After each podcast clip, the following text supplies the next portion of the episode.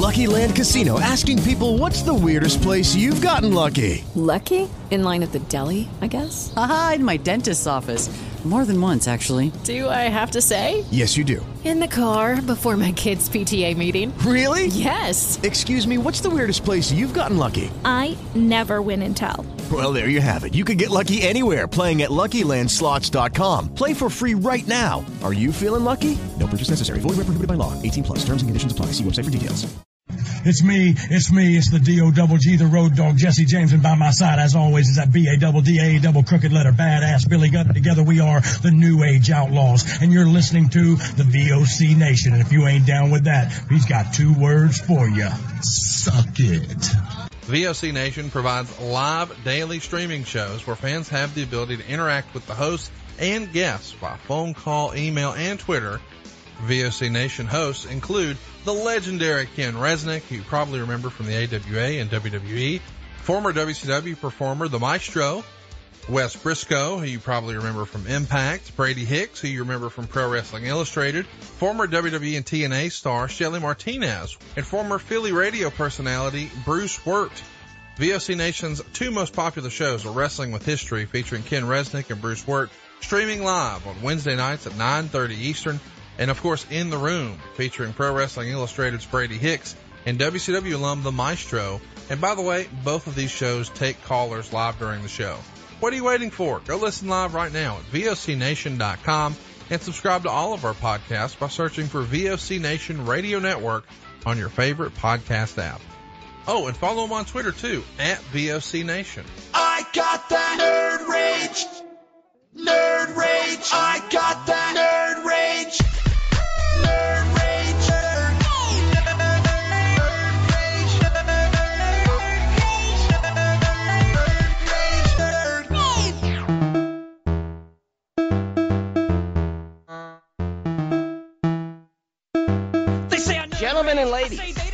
welcome to the remaiden voyage of Nerd Herders. My name is Craig Liggeons. Uh, usually, I have my own comic book podcast to promote, to talk about, and to ad nauseum geek out. But today, I am joined by the originators of the podcast that you're listening to right now, Nerd Herders. Herd nerds like a herd of cats, and we talk about all things geekdom. So joining me in this massive undertaking is the originators of Nerd Herders, uh, where we got the uh, the name and the, the concept and all that. Uh, Damian Dragon and Foxy Fox, my favorite. And joining us also in the corner, uh, the brainchild of all this, the man behind the curtain. Pay no attention to him, Mr. Dan Law 83. If you want to follow him, and by God, you ought to, Mr. Dan Calachico. Thank you. Thank you very much. I take no credit for any of this, but I take all of it. Thank you. So, what's our first uh, topic? Uh, did uh, I know some stuff happened today in the world of, of geekdom, but um, we could talk about anything you guys want. I've been out of the loop since my last comic book podcast was was March 13th, Friday the 13th. So, uh, even though I have a lot stored up, uh, you guys, your well, show. that's, So, that's a great balance because we're so out of the loop, you know, generally with actual comic books and all like that. So we, you know, we're more up on the nerd culture and everything like that. So you know, we'll just bat it back and forth. Yeah, I mean, there's, I mean, there's so many things that can be said considering everything's been at home. San Diego Comic Con's been at home. E3, the Electronic Entertainment Expo, has been all on Mhm. friggin' Yeah. virtual stuff. Almost every week, something new video game wise is coming out. Um, Well, I, and- I had jotted down this one, the one yeah, I I know, I did about. too. Um, I guess with you know technically the return of Nerd Herders, first thing off the bat, I guess we can discuss is the teaser return of a network cable show called G4. Woo! G4 returning, which is actually it's funny because when we were getting ready to start this podcast uh, and we're invited on to, to start it, G4 had just closed its doors, and it was a big influence, a big part of our daily lives watching the show like every day, uh, all their programming and everything. And so we said, you know what, we're gonna kind of do an homage to them in the way they did things, and we're gonna do ours the same way. So our Facebook page, you know, keeping the legacy alive, it's the original G4 logo with our additive on it, uh-huh. you know, kind of just keeping it flowing, keeping it going. So it's like, what a fitting time. And like that video when they oh. released that teaser, I know oh. I had a couple of friends, like they were we're all sitting there like, is this is this is and then the three those little chimes hit at the very end and even the goosebumps all went up and it's like, oh my god, they're coming back. so like definitely excited for G4. Um, I know um they they have a new vice president or something. Yes, actually, Yeah. um, Vice President of Operations for G4 is now officially Blair Herter, who was one of the hosts of um, Attack of the Show- Show for Attack a while. Before closing, he's married to Jessica Chobot. Both were working for Nerdist for a time. Mhm. Um, I guess they finally decided to retake up this mantle. So we have those two that are, you know, involved, which means they might try to bring the old crew back. I hope. Sans Olivia Munn. Yeah. However, Olivia Munn is officially endorsing Which bleeds into the wrestling aspect. Xavier Woods to be a G4 host.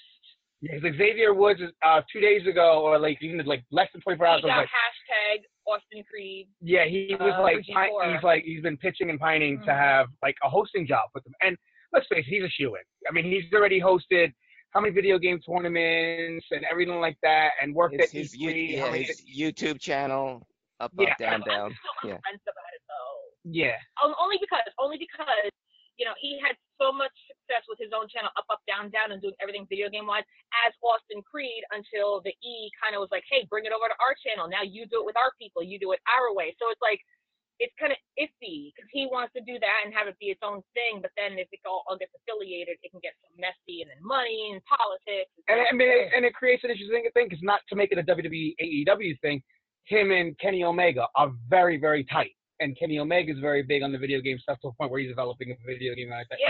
Like, like, is he going to want to be in G4 and is he going to be allowed to bring Kenny Omega in? Are yeah, gonna can be able be an unbiased can it be in, thing? just a separate thing, or they they're not going to be able to work with each other because they work for two different Yeah, companies? there's so many variables. You know, a, a conflict of interest, so to speak. Mm-hmm. You know, Well, the in to in to their respect, though, AEW and WWE have several conflicts of interest going for quite a bit. What with one of their wrestlers being married to somebody else in their rest in you know in W. So I think they weathered that storm pretty well. So if they can Yeah. do well with one of their one of the AEW guys being married to one of the WWE guys and vice versa, I'm sure they can get through the. Uh, hopefully, they can navigate the Austin Creed Kenny Omega potential uh, faction. yeah, exactly. I mean, it's I mean, it's exciting. I mean, it's like now it's like, okay, what are we going to get? And that's the thing too. It was just that teaser, so you don't know what they're bringing yeah, back, like, what they're the doing. You know, you don't anything. coming back is uh what was that the it was all about game codes like the cheaters Yeah, code cheater, game. the cheat code game, and the, you know, um, Kevin. We want Kevin Pereira back. oh my god I love it Kevin Flip Alison Haislip.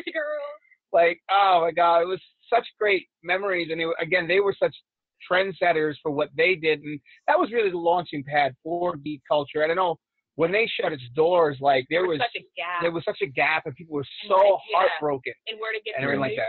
and yeah and that's what we tried to emulate when we started the podcast was just you know paying homage to that I think Dan wants to speak would you like to say something Dan I, I this is, yes, thank you, uh, thank you. Welcome to my channel. It's my turn now. Uh, so here's where I'm nervous, and, and and I don't want to insult the new G4 because of course I'm going to tune in wherever the hell it is, because I because I I still have memories of. I was going to say I'm the oldest one here. I'm not. You uh, you- I'm not anymore. Uh, I'm like the youngest one here now. Um, but I. Like 83. I'm I'm 38 yes I'm youngest. Yes.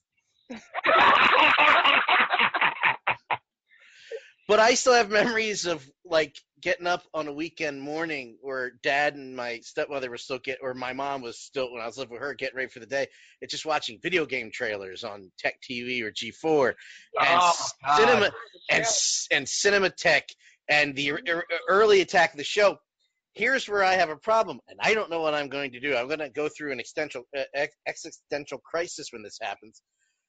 Two of the guys that used to work for G4, were producers behind the scenes, started uh, with Adam on Machinima Inside Gaming, who now run Funhouse. Well, one of them's left since then, but they do Funhouse, and I watch Bruce is Bruce Green and James Willems. They used to work, uh, and Adam also used to work behind the scenes at G4. They started that channel uh, with. I don't know what I'm gonna do because like they they you guys with Dirt Herders and and Funhouse and Inside Gaming filled in that gap, and it's like, no, the gap's filled. You, it's no. Oh, I don't know. too much. What am I gonna do? It's also a matter of, I mean, we all we already know it's not gonna be the same, Yeah. but in the same right, it's also a matter of will it all still work considering Everything's how out much, there now. how not even considering how much times have changed. A lot of the stuff on Attack of the Show that was done back in the day. Oh, God. will um, I'm not gonna say it didn't age well because it still did. It's still funny as shit. But it's just a matter of you. Literally, you can't do You that can't do on that on TV, TV anymore, yeah. You know, like some of the things they would say just for funsies with no harm intended and no one took offense to it was when Olivia Munn Kevin Pereira did, you know, Fatty Olympics. You know, Yeah, or, like- or- or- Olivia Munn jumping in the pie dressed as a fucking uh, as, as a fresh maid, maid. or like you know her doing the thing with the hot, you know, the, The the, hot the, the sauce, like, sausages and all that. So so like you know they did a lot of stuff with like And by again- today's standards, just like no, no, no, we can't do that now. you know, so I mean, it's going to be different. And one of the things that made it so good back then was that it was so loose and so carefree, and nobody took offense because it was all fun and games. It was it was that kind of community, but even the community has changed so much. And then on top of that, like other than a teaser, it, it there was been no specification. Is it going to be a cable channel like it used to be? Is it going to be a Twitch channel? Is it going to be a YouTube channel? Yeah. Because essentially, you don't need syndicated TV anymore. you actually don't. And I will I will say with YouTube and Twitch, you can get away with Fatty Olympics.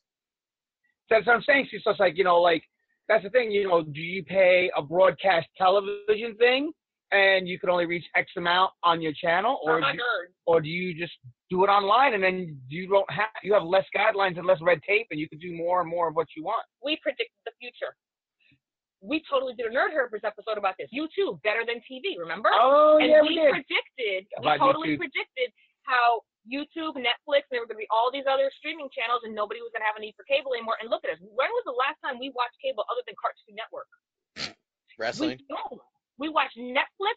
We watch we watch YouTube. We watch Disney Plus. I watch every time Bloodsport's on. oh no, look, Bloodsport. All right. Okay, so I'm sorry. We go from El Rey Network to Cartoon Network, and that's it. We don't watch anything anymore. Yeah, we really don't. Uh, Like, uh, Thrones is on. sorry. Okay, I gotta go. No, I'm also trying to keep track of the chat. Uh, Pennywise0308 says, I love Veronica and Damian with a bunch of black hearts, so hello. Aww. And uh, Well, And no, Di- Pennywise. Pennywise, I'm sorry, Pennywise. Pennywise. Not that Pennywise. Never And, know. Uh, Ke- Kev Isaiah 84 says, Bro and sis, I miss you guys. Yes, you do. Aw. And uh, Penny, uh, uh, Danny says, unless they put uh, Attack of the Show on late night on TV, I guess. Yeah. Do you think? I don't think. I I think it has to be electronic, uh, and I mean like YouTube or Twitch, because I'm thinking too, because I mean, I don't. I mean, cable television is is a dying thing. Everything is on because again, you know, you're catching more people, a, a- a larger viewership, but also again, you have less red tape. You know, as we were saying, you know, you can't do this, you can do that. I mean, G4, you know, once upon a time was tech TV. They were the latest when it came to technology and the nerd culture, and nerd community, and all of that has stemmed into what this is: phones and apps and And streaming Twitch services. and all that stuff, yeah. It's only appropriate. Foxy. Well- oh, go ahead, Craig. Go ahead. No, I was going to say, well, uh, whatever uh, platform it comes back on, uh, because of the uh, I love yes, because of the because of the pussycat, I was going to say. We have Um, four of them ourselves. Um, but what kind of show is it going to be now? Because we live in unprecedented times where kids Yeah. take over the world. Um, everything is socially distant. So, like we've seen just this week on in Comic Con, uh, we've had a whole cons of virtually. We uh, Kevin Smith had a whole Bill and Ted reunion online. We uh, in we've seen Saturday Night Live do it. Is this when when uh, G4 does come back? Um, is that the kind of show we're going to get? And when this finally ends, and we can actually hug our brothers and sisters, like it said so in the, in the good book, um, Entertainment Weekly. Um, will, will they? Will we even go back to a studio? Um, because we've had so much success with reunions and with people coming together. People I've I've seen Hugh Jackman and Tom Hanks more on TV now than I ever had in any of their movies because everyone can virtually. That's the thing, Like, I mean, at the end of the day, these celebrities are also human beings with busy schedules and everything. Wait, like what? That. Yeah, right. are they really? Have you ever eaten one? ah, another reference. I got it. Right, you got it. But um, but again, you know, it's like it doesn't have to. It, it, it lessens also the conflicting schedules. Hey, I'm in, in LA that day. Oh, but I got to be in Boston filming something, or I got to be here. It doesn't matter where they are because it's like, oh well, I have a computer or my my phone. We can get together regardless and do it this way anyway. Okay. You know, so like, So will that be the end of the Attack of the Show studio though? Yeah, that's that's that's the, and that's the sadder part of it. And then the funny thing is, uh, Attack of the Show was really like the the um, the thing that really got YouTube hot too. Because you remember they had their top five yeah. YouTube videos that they would pick. So they they made Piano Cat famous. They made they, they were really the ones that Keyboard cat. Keyboard Cat. They, they made Keyboard Cat. They made Keyboard cat, decency kitty. Decency Kitty. They the, they the made hamster with the.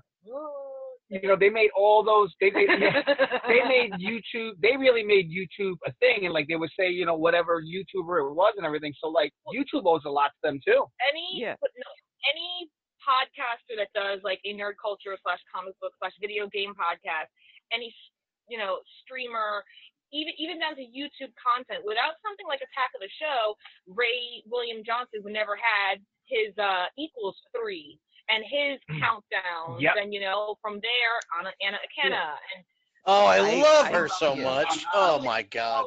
I agree. And the and the thing is, Attack of the Show, the set was as big of the sh- part of the show as the show itself. Yeah, it was basically a cast member. The set was a cast exactly. member. Exactly. It, it was the environment, but with where we're living now and with everything, with you, granted, they can probably get more guests now because of social distancing, but would that being the sacrifice of one of the best sets in TV history?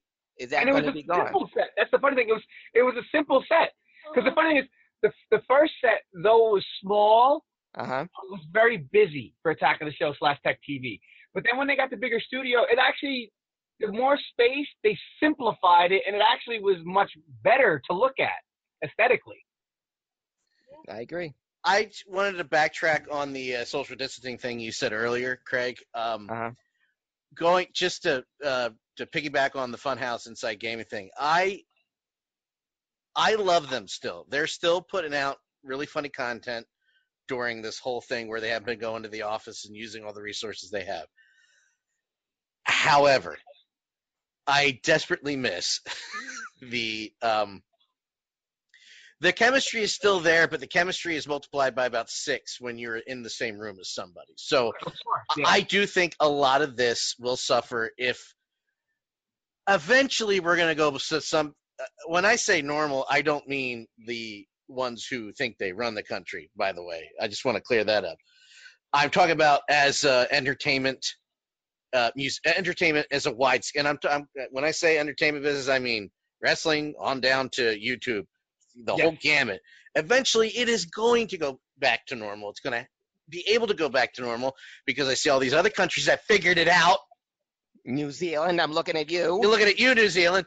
But yeah, there's still a lot of magic there, but there's just it's just not the same. And um, I also wanted to add before I sit back again, it- it'll be a very very if they don't hire Xavier Woods, they just they they're gonna they miss They're out. going to, without a doubt, they're going to. They, they miss out if they don't. They're going to because also like WWE is going to be like, oh, it's another thing. You know, that we- Eight Butter Forty One says hello, Nerd Herders. Miss you guys.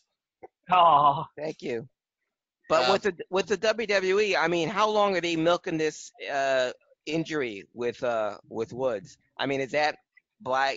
And you know, just to go to wrestling for a- for a quick aside, um, they're finally giving Big E a push because Kofi's injured. So is this a way to break up the New Day so that way they can they can explain all of their them not being on TV? And since E is probably going to be the only big time, only big time, only full time uh, worker of the New Day, that will that give Xavier more time to get his uh, geek affairs in order? Probably, I, I would I would imagine so. I mean, you know, his his up up down up up down down channel is hot. Yes. You know, it, it, it, Watch that, every that, week. That channel is ridiculously hot. I mean, he's got and then, you know, and it was cool because he's got, you know, he he's got his own broad spectrum of things. Because other than the video game, you know, they do the Dungeons and Dragons play and Mhm. everything like that. You know, with Alexa, like. You, like a bunch of people on there that you never even thought of game as, as being gamers, you know, like Oscar and Alexa Bliss and and Shayna Baszler and all these, you know, Tyler Breeze. Like these are all gamers, really? Like Rusev, you know, Rusev's a huge gamer. You know? It's I like, didn't know that. I have where a quick. did this come from? Or like soccer or anything, you know? I have an Xavier Woods Yes. question. How long do you think until he just retires from wrestling altogether with all this stuff going on?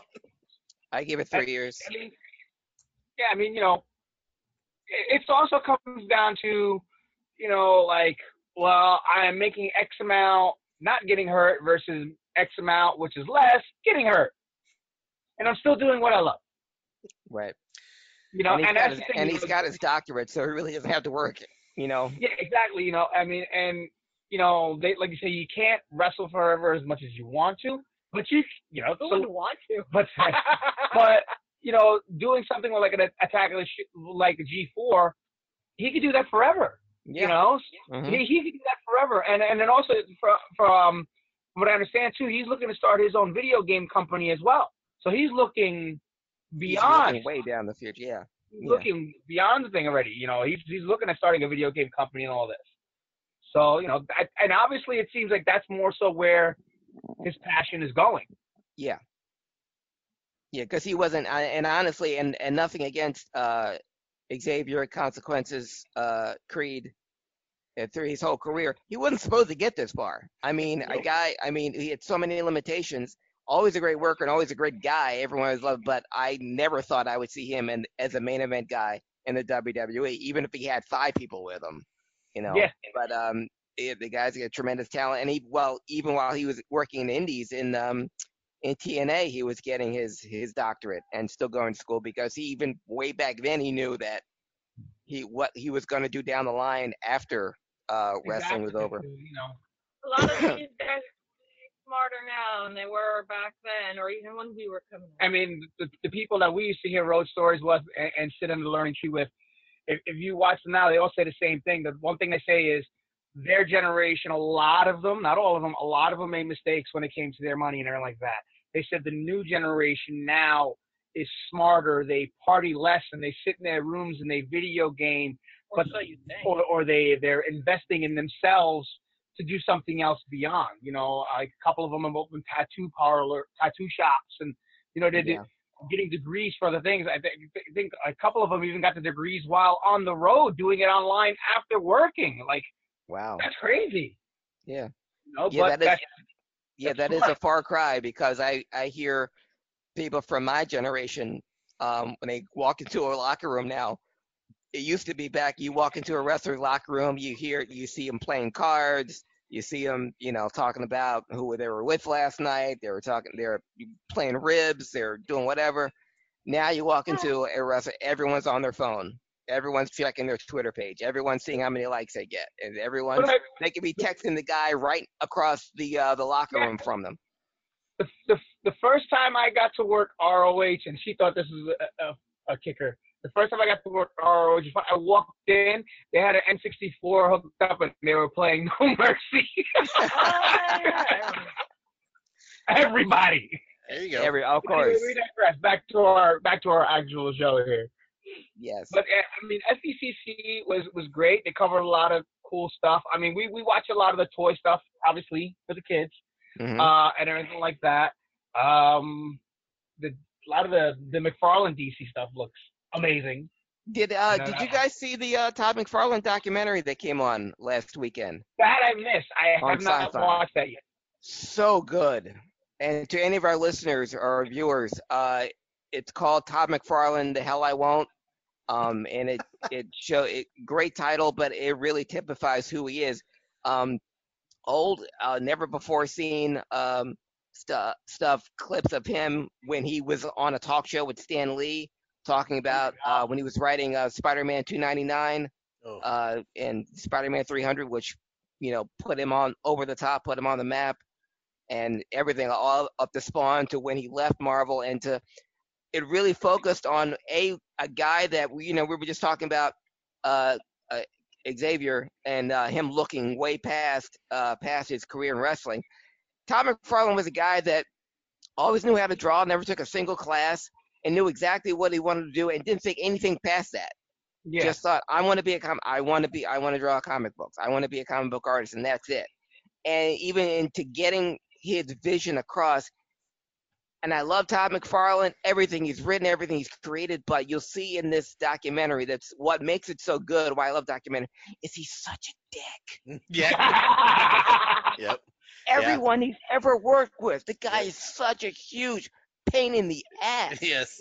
He's like he's he's the to of comic book artists. It's like you you take the talent, but you got to deal with the with the assholery, you know, and and that's the trade off. It's like you, I'm Yeah. gonna get great stuff out of this guy, but at the same time, I want to punch him right in the goddamn face. Hey, hey, Craig, it didn't happen to cover when he uh, was working with the uh, the Edmonton Oilers, did it? No, he skipped that that part. He created this great third jersey that had this um, stylized oil droplet, and I think he had a, it, a stake in the team at one point, and it, it, everybody hated it, so it just went nowhere, and he, he effed off. Speaking of being a dickhead, he's like, I'm out of here. it's just it was one of my. I'll show I'll show you guys later. It was one of my favorite Oilers jerseys, and it, you wouldn't think when you think of the Oilers, if you're connected to sports a little bit, you think Wayne Gretzky. Obviously. And this jersey completely erased all of that. and I loved it. And I Yeah, loved it. They, they just never went with it. I loved No, it. They they focus a lot because he is Canadian. I didn't know that, and how his, his love of hockey. And um, but they they skipped over that Edmonton Oilers part. Well, probably for a good reason. Yeah. I mean, like, and I remember he had like, I mean, he had a race car. Like, he was, there was so much Yeah, the stuff going Spawn, on. yeah. Marlon. Yeah, the, uh, and but uh, please watch it. It's it's on demand on uh, Syfy. It's called Todd McFarlane. The hell I won't. Uh, great story, and and you get to see him like just the art that he was making. I mean, again, never before seen stuff as he was drawing Spider-Man 299 that introduced Venom and uh, the the openings of uh, of Spawn. Uh, just really, really, really good stuff. Nice. Now, uh, also as we mentioned, you know, as you guys mentioned, there was the, the Kevin the Kevin Smith panel and everything like that. So we were. Bill, how's everybody feeling about the next Bill and Ted?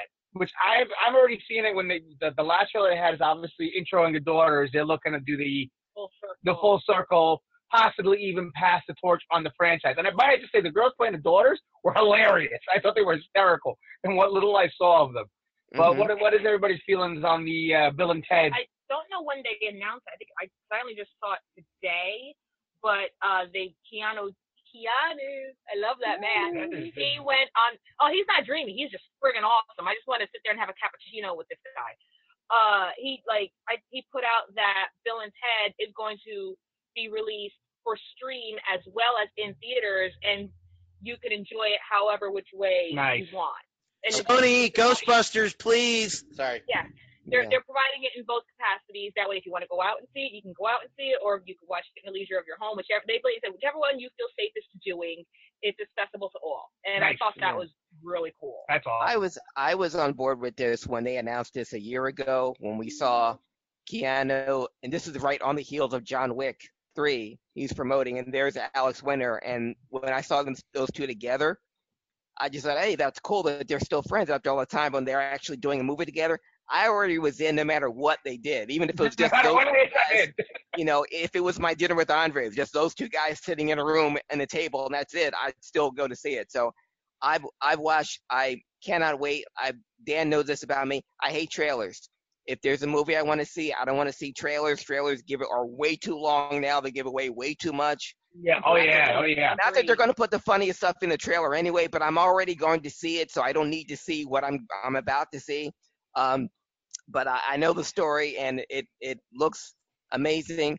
Uh, the only bad part is no George Carlin and there's no Clarence Clemons, but I know Yeah. they'll, they'll they'll from what I understand they work around that and they have they give a an, an homage to those two uh, in the film. So I, obviously, I, I cannot wait. The only thing that's got us weirded out about the trailer is Oh.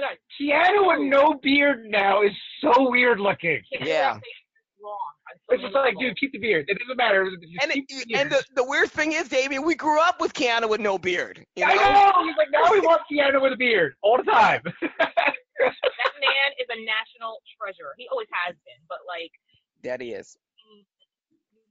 John Wick and and now this and getting his hands into Cyberpunk and even just doing stupid little cameos. Like he did a cameo in a Netflix uh, romantic comedy. oh yeah, well, Yes, yeah. always It's be like- my maybe. Yes. yeah. And, and then pre- pretty much spoofing himself because he plays himself. Yes. Yes. And then all the while just still being humble Keanu. It's like Mm-hmm. that man is just amazeballs. Exactly. I mean, I and I mean, and not for nothing. I mean, you know, yes, for those of us waiting on Cyberpunk are, are pissed at the umpteenth setback for it and everything like that, which actually turns out it's just going to be because it's the new consoles. Mhm. But okay, I was getting Cyberpunk as it is, but then Yeah. when you know l- last year's E3 Mhm. when he walked on the stage and they announced the whole special edition, he was part of it, and I'm like, oh honey, you know, I'm looking up. I'm like, is that Keanu? and, and we're like, oh, like, oh my God, we're freaking out as much as, you know, love you. You're beautiful. You're beautiful. Like, he was awesome. but then, you know, when they announced the whole thing for the special edition, like less than an hour later, I'm telling her about it on the thing, and she looks at me literally and she goes, and you haven't pre-ordered it yet. Why? I'm an enabler. but again, it was, honestly, it was because of Keanu. It was like, Of course. I must have to carry more because it's Keanu. I'm going to get this. the, the way we do anything is because of Keanu. Exactly, exactly. Now and then um today we know of course because I know Dan's amped about it. The uh, Marvel Avengers game for September dropped the big news about Hawkeye today. Hawkeye being the first free downloadable character you can play beforehand. It's got unique adventures independent from the game. The game, which already looks absolutely amaze balls, if I can borrow that word, Foxy. Absolutely.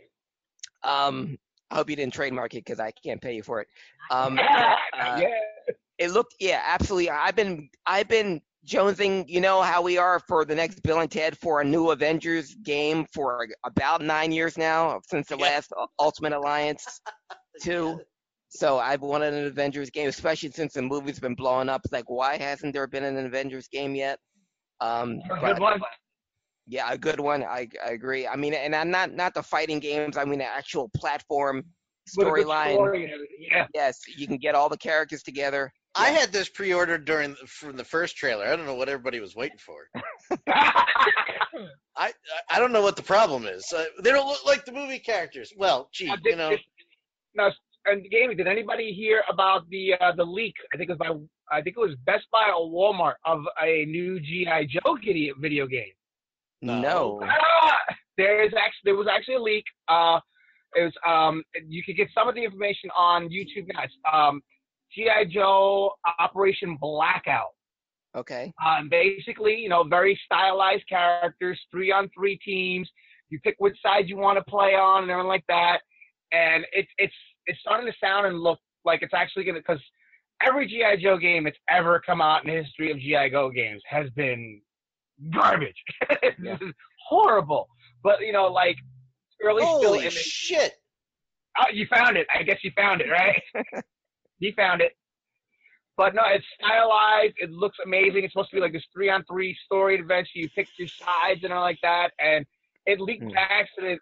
And I think about an hour or so after they leaked it, of course, they took it off for uh, for pre order and everything. But yeah, that's supposed to be coming out. I think.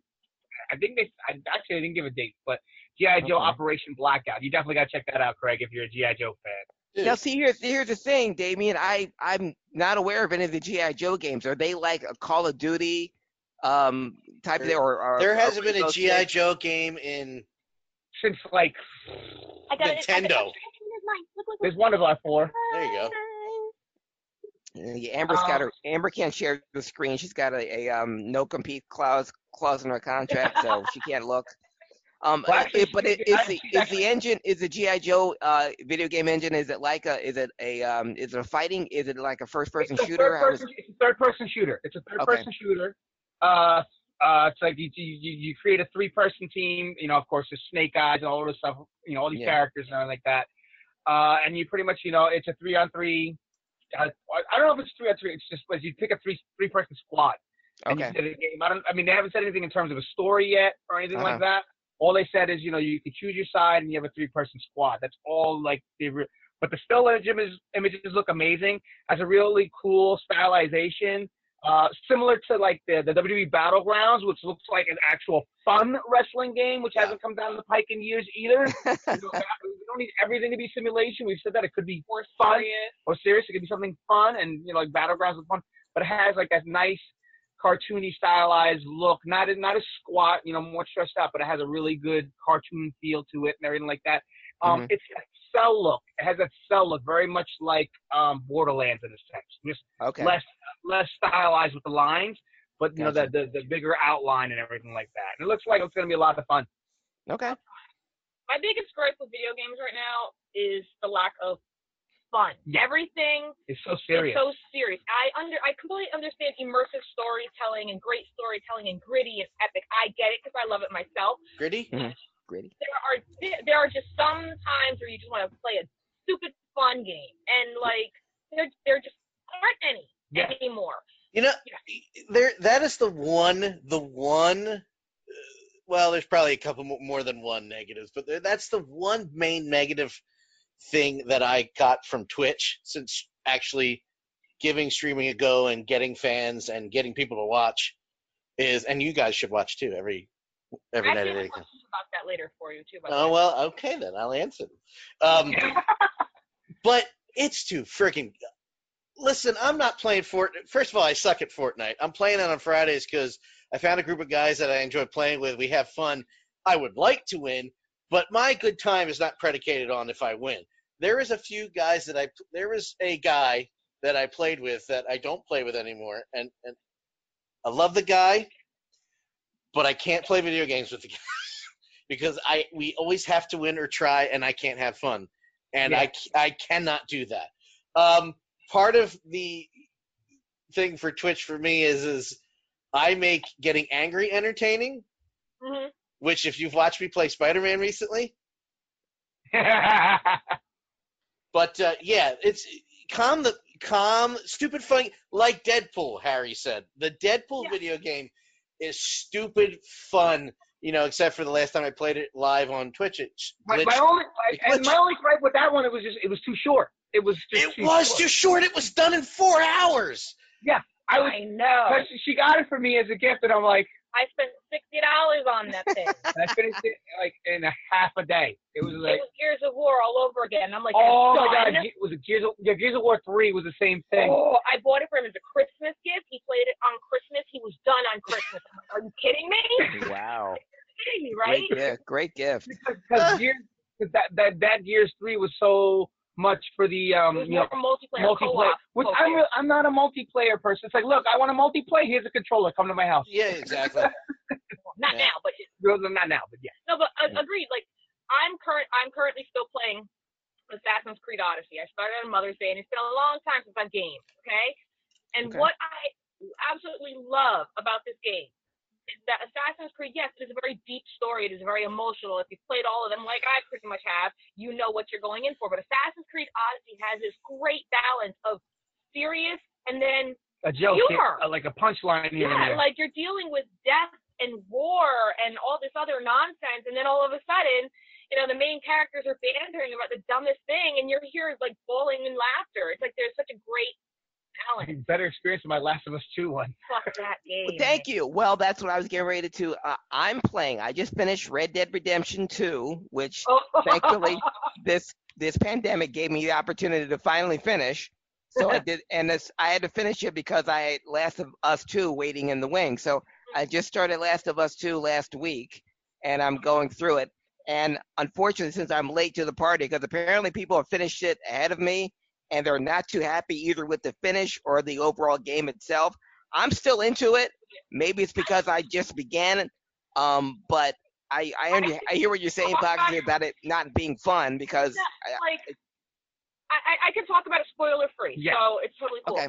Um, it's it was more so because I I uh I was a co-pilot for that Yeah, game. she's a co-pilot. There's certain Okay. games I don't want to physically play, but I will watch him play in Because she she wants to see know? the cinematic Yeah. of it. right, So right. What it was with it was that the connection you developed from the first one, Uh huh. there was a disconnect with that connection. So Well, yes. I mean, I I mean, at least on our end, there were points where we're just like, why is this happening? This doesn't exactly fit in in not not. I don't want to say the mold of the characters because the characters do grow, but Uh-huh. even in that growth, you sit there questioning, okay, but, but why? You know, and then It's like they want you to. It's like they, they created the story in a way to try to make you feel a certain almost way. forcing you to feel things. And Whereas it's like, no, I don't feel that way at no- all. I'm pissed yeah, off. There was no fluid emotion Yeah. to it. It was this is what we're going to give you because we Yeah. want you to feel this way. This is Whereas that's gonna- not how a game should be. It should be more fluid, more natural, and forcing that. Forcing you to feel a certain way about this character or this character really just made Yeah. us at least. See, this is definitely gonna have to be- this is def- draw back. Yeah, this is definitely gonna have to be like a more elaborate conversation once you finish it, because then we could. Yeah. Because also we think it was. We understand what they tried to do. It was Uh-huh. just put together improperly, and if they did, if they put it together in a different way, it would have worked. And again, I don't want to say anything because again, I don't want to spoil it. And I don't know how far you are in the game. So this is definitely be a conversation to Yeah. expand upon. Well, I. I, I, I, what the, what got me was uh, obviously one of the uh, we lost a major character early in the game, Yeah. which kind of put you know was down. It, the the tone was set, and I wasn't really. I was more invested in the gameplay after that than the actual story. Did you Yeah. have any pro? Yeah. Well, go ahead. No, but that's that's what happened to a lot of people too. Because a lot of people like you know they hit that big moment that Which was happens, expected. which was expected, but just yeah. not so Not early. that early. Yeah. and, and, and you know, and now you're like, you know, because it gets you like this. You're like, oh my god, and you, And- you're, you're, you you're, you're like, now I just want to kill it. you know? from for me from hmm now fr- strictly from a writer standpoint, not not a fan of the game or anything because I do write. It was Uh-huh. also a matter of on what I understand the game developers and writers not wanting to give in to fans. I am I, I am completely about that. Do not give in to what the fans want. But in the same right, don't completely write a game and create a game that you want because you're just creating something you want and that's it without thinking mm-hmm. of an audience in general. Because when it comes to writing, they blatantly say you got to write for an audience. Yes, you can write the book that you want, but know your readers. You don't mm-hmm. have to appease every single fan and every single gamer that's going to play it, but you do got to think long run with it. Like, yes, this is the story that I want to tell, but maybe the story you want to tell isn't appropriate for what the game franchise is as Yeah. a whole. Gotcha. So and some and some people are even saying like certain things should have been more of you should have had a choice. You know, Yeah. give it, give you a yeah, choice. there should have But- been more choice. based But again, you know, this this is gonna have to be obviously an expanded conversation when you finish. Gotcha. Although we are not, we are definitely not in agreement with the backlash. no, absolutely not. It's one Like, thing to not like a game, but it's or, another thing to like threaten Yeah, act, but the voice backlash actors of it and, just and everything like that. Like that was ridiculous. yeah, the backlash that like either game voice actors or game creators get over this like of a game, that's just straight up entitlement. You guys shouldn't even be gaming because that's just unnecessary. I see Dan wants to say something on that. He knows we're right. It started hmm. with Ghostbusters. It didn't it all start with Ghostbusters, Dan? Yep. For me, yeah, but that's Okay. neither here nor there. That's where it really it really came to the forefront with Ghostbusters. That yeah, Dragon knows what I mean. Like it was like a thing you just heard about, and then Ghostbusters came out, and apparently it was nothing anybody wanted. So everybody with an entitled small pecker on internet mm-hmm. Um, attacked Leslie Jones, attacked Paul Feig, attacked, and people make a joke about it like, well, if you didn't like the news Ghostbusters, you were just sexist. I'm like, no, no, no, no, no, no, no. You're allowed to like not like the new Ghostbusters, but there was people who were only like not liking it because tits were involved. Exactly. This that the whole even the Ghostbusters thing that stemmed from I forgot exactly what it was because we covered it on Nerd Herders when we were on the air.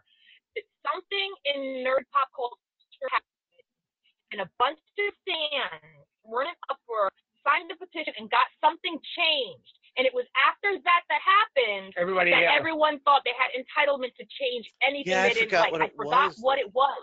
Yeah. I there was remember we covered something. it. I just Because that's where the whole barrage of we want Ghostbusters change. Here's a petition. We don't like the new Far Cry 5. Here's a petition. We don't like how Game of Thrones ended. Here's a He- petition. here- There was one thing that happened, and I hated it because they gave in. I'm like, this is not a good thing. Yeah. I can't remember what it was. Power Here's- to the people can also blow up in your face. Yeah. yes. Here's the curveball. At the same time that that happened, and I remember that episode, and of course I don't remember the subject either. Right? Um, the Sony leak happened, Mm-hmm. and Harry, being the a hole that he is, calling it Girls Ghostbusters because he's one of those small pecker guys on the internet. Um, I'm kidding, Harry, kind of. No, it's not. kind of not really. A little bit, a little bit. Um, because I know he's just doing it to get annoy me, and so I'm just trying to annoy him back. There was that Sony leak that leaked the script, and everybody based their oh, I read the script and I think this sucks. so it's like, why did you read the script before you saw the movie? Don't Yeah, you have any self control? Like on top of that, like you know, even before I ever did any acting stuff, not everything that's in the script makes it to film because what works in writing a lot of times doesn't translate to a camera, which is also why, like you know, a lot of times like our favorite nerd culture movies. When they do origins, you know, they cut this out, they cut that out, they cut this out. Some of it is for time, but some of it is also because what works in writing just doesn't work on a camera. You know? Yes, And, and yes. a lot of stuff is omitted as well. You know, it has nothing to do with them changing things. You know, they have X amount of time to show. You know, this is we have 90 minutes or 98 minutes, whatever our movie time is. This is what we got. So we got to omit this. We got to go omit that and everything like that. You know, and that's how it is. You know, that's For- how it's. For everybody in the chat, it was years before Sonic. This is 2016. Yeah, this was years before Sonic. Yeah, the Sonic oh, yeah, thing was 2019, before Yeah, 18. but that, that was something that actually was a good thing. See, that was a good win. That was a good win. Yes, exactly. That was a good win. Torino Torino X wants the cat's cat butt cut. It was somewhere between 2008 to 2000. I want to say 13. Yeah, Somewhere in that time frame. I was really squeezing it down there. I don't remember if it was a TV show or a movie or a game, but there was a big uproar to get something about it changed. I can't remember what it was. and the developers or whoever did it gave in to the change. And after that point, everybody now that dislikes something Mhm. about anything petitions for it to change because they don't like how it ended. They don't like how it was drawn. They don't like this. They don't like that. I forgot what it was. I'm trying to look right now, but there's so many Yeah. pop culture petitions these Exactly. days. Harry, that would be a good idea. Gotham video game. that, there, there was talks of that at one time, like uh, a few years back. I think I, it was like a news bit because it's funny because sometimes when I listen, look at our old shows or whatever like that, and I see old news bits or eh, or things that I posted that we co- talked about, and it's like, wow, what happened to this like years ago? It never turned about to do it. But I know at one time there was talks of a Gotham City game where you play more as other characters and everything like that. And then it just And kind of and to be to be fair, not to cut you off, uh, Batman Arkham City was a perfect video game as far as the entire Oh, yeah. city being a gameplay. I'd say Yeah, that's exactly. even better than Arkham Knight. Yeah. Yeah. I mean, let's see what else we got here. I mean, And, I, and I'm sorry, movies- Damian, real quick. I meant a Green Arrow video game. I'm sorry. uh, Green Arrow video game. Actually, as an Arrow. Uh, Harry was talking about arrow. Oh, Arrow. Arrow. As- Yeah. Oh yeah, yeah, an Arrow video game would be awesome. Yeah. Oh, yeah. Hell yeah. Hell yeah. Uh, then another one that we actually kind of, because we had mentioned Game of Thrones briefly before, uh, was breaking like a little while before we came on the air, or whatever the case may be. So, you know, DC is, is working on now, you know, again, expanding their movie universe, and they're trying to lead to um, the uh, Justice League Dark. And, uh, Uh-huh. that, and they and they may have found their Zatanna. The front runner for Zatanna is Emilia Clarke. Ooh. So thoughts on that? Cersei. Hmm. The Queen of Dragons, now the Queen of Magic. I mean, I accept her in Hmm. any. I accept her in any role. that, that, that, that, that- yes or whatever. Yes. She's gonna play a rock. Okay. Okay, fine. Emilia Clarke from Miss Pac-Man. I'm in. Sure, fine. I'm in. Sign me Yeah, up. see now, now see now the geek part is, of me is coming in because as much as I adore Emilia Clarke, I'm saying she's way too short. Because I, I, I just picture my Zatanna's tall, statuesque. Why would you Yeah. insult Harry like that about short people? There was a petition to save Defiance. I, that I do oh, remember. That I do I remember. would Yeah. have signed that. Yeah. Defiance is so good. I wish that show was saved. Sorry, I'm trying to. I'm like literally trying. She's still trying to figure out what it was. It's gonna drive me crazy, and it's probably gonna pop in my head like Friday morning. Dragon Tales. It was Dragon Tales. Like it's gonna be one of those moments. And now it's going to drive all of us crazy, Foxy. Thank you. If I gotta go down this crazy road, everybody's coming. Everybody's going down. Everybody's everybody's in for the ride. Well, well, we were speaking about uh, TV and uh, great um, shows that are no, no longer gone.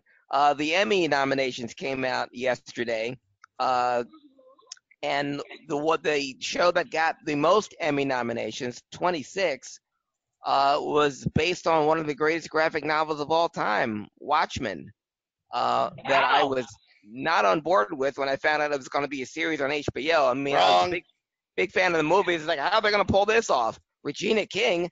What? Okay, I'll watch. And oh my God, this is the greatest thing I've ever seen on television. Okay, so now this is interesting because she was she was, was on that fence and has not crossed it. She's like, I I watched the haven't. movie and and she has not crossed it. Well, So no, but I have my own. I- It's not a belief. It's just the graphic novel was was what it was. It was a graphic novel. Everybody's story is in there. Done. And I just don't see a need for any before stories or any after stories. That's all it is to me. you like I a like- you like your neat little bow and I like it's the bow of the graphic novel. I like those characters specifically. You Did you see it? more about the Comedian. Give me some more about the comedian. Have, But have, have, have you seen the series at all? I have not. Yeah, I was gonna say she hasn't crossed the It's not that I don't want to. I just Oh my God! It is one of the greatest pieces of television I've ever watched in my life. Exactly. And and Foxy, all I'm saying, and all I'm saying is this. And um, I I know I might be late to the party, and I don't. I hate being that guy that I watch something and I love, and I try to. Not only do I try to get other people to watch it, but the people that I know would like it, I want to get them on board. I came into this now. Uh, now here, I'm the minority. Okay, not just in in life and in society, but in this in this particular case.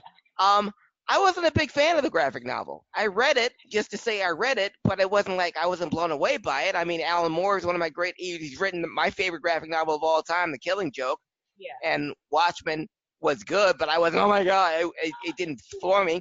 I was the same with the but I'm not a- with, and I was the same with the movie. The movie I, I enjoyed a lot more than the graphic novel, and I just let that one go. The Watchmen TV series. Um, the only thing I knew about it, it took place 30 years after the graphic novel, of which I was not a fan of. But this show stands on its own.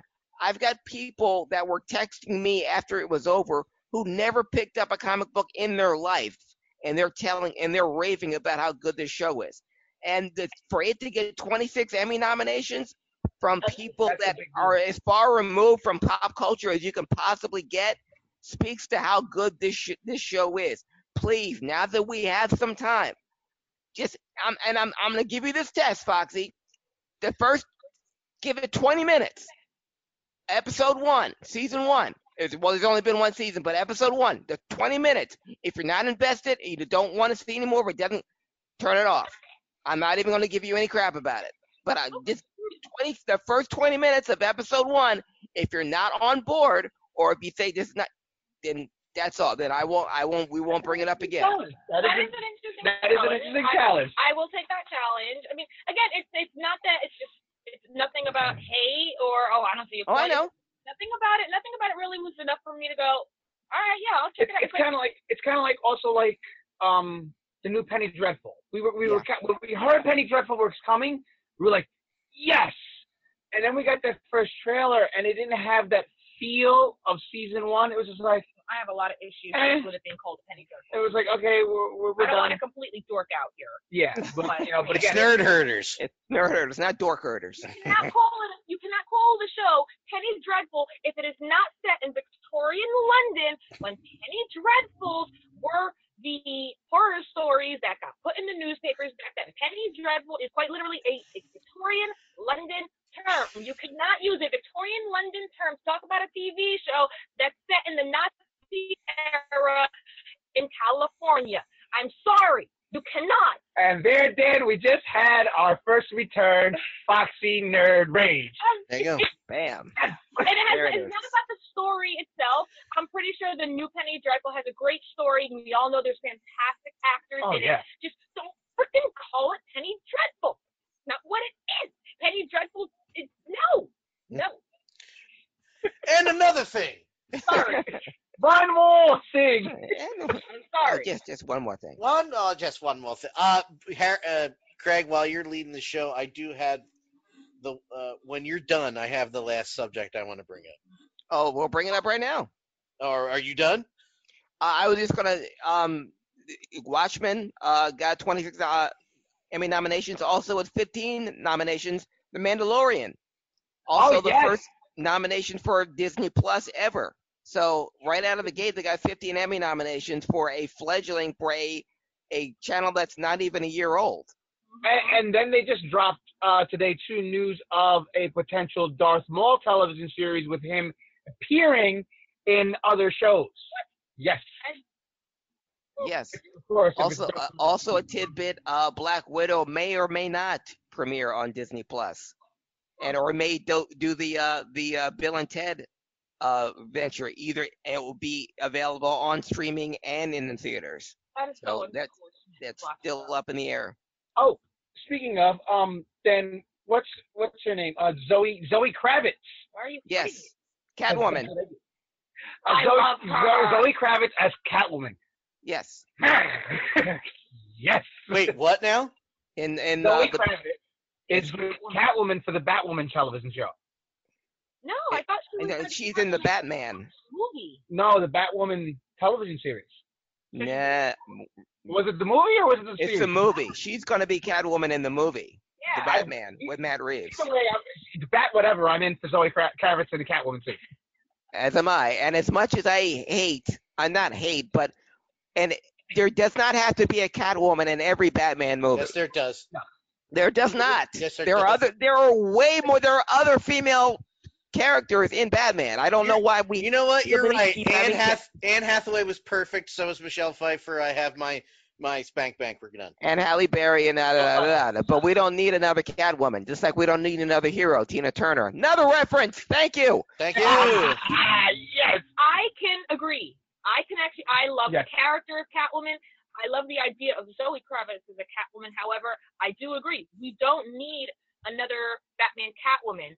Just like we well, we never needed a million Batman origin movies either when we already know the No. origin. And what what what from what I understand with this the Batman movie with Matt Reeves, which is why it's so top heavy with Batman. We mean we're, we're having uh, Colin Farrell as the Penguin Penguin. and uh, Paul Dano as uh, the Riddler, and uh, I believe um, Jonah Hill may be the the Calendar Man, and uh, Zoe Kravitz is playing Selina Kyle. They didn't say Catwoman, but she's playing Selina Kyle.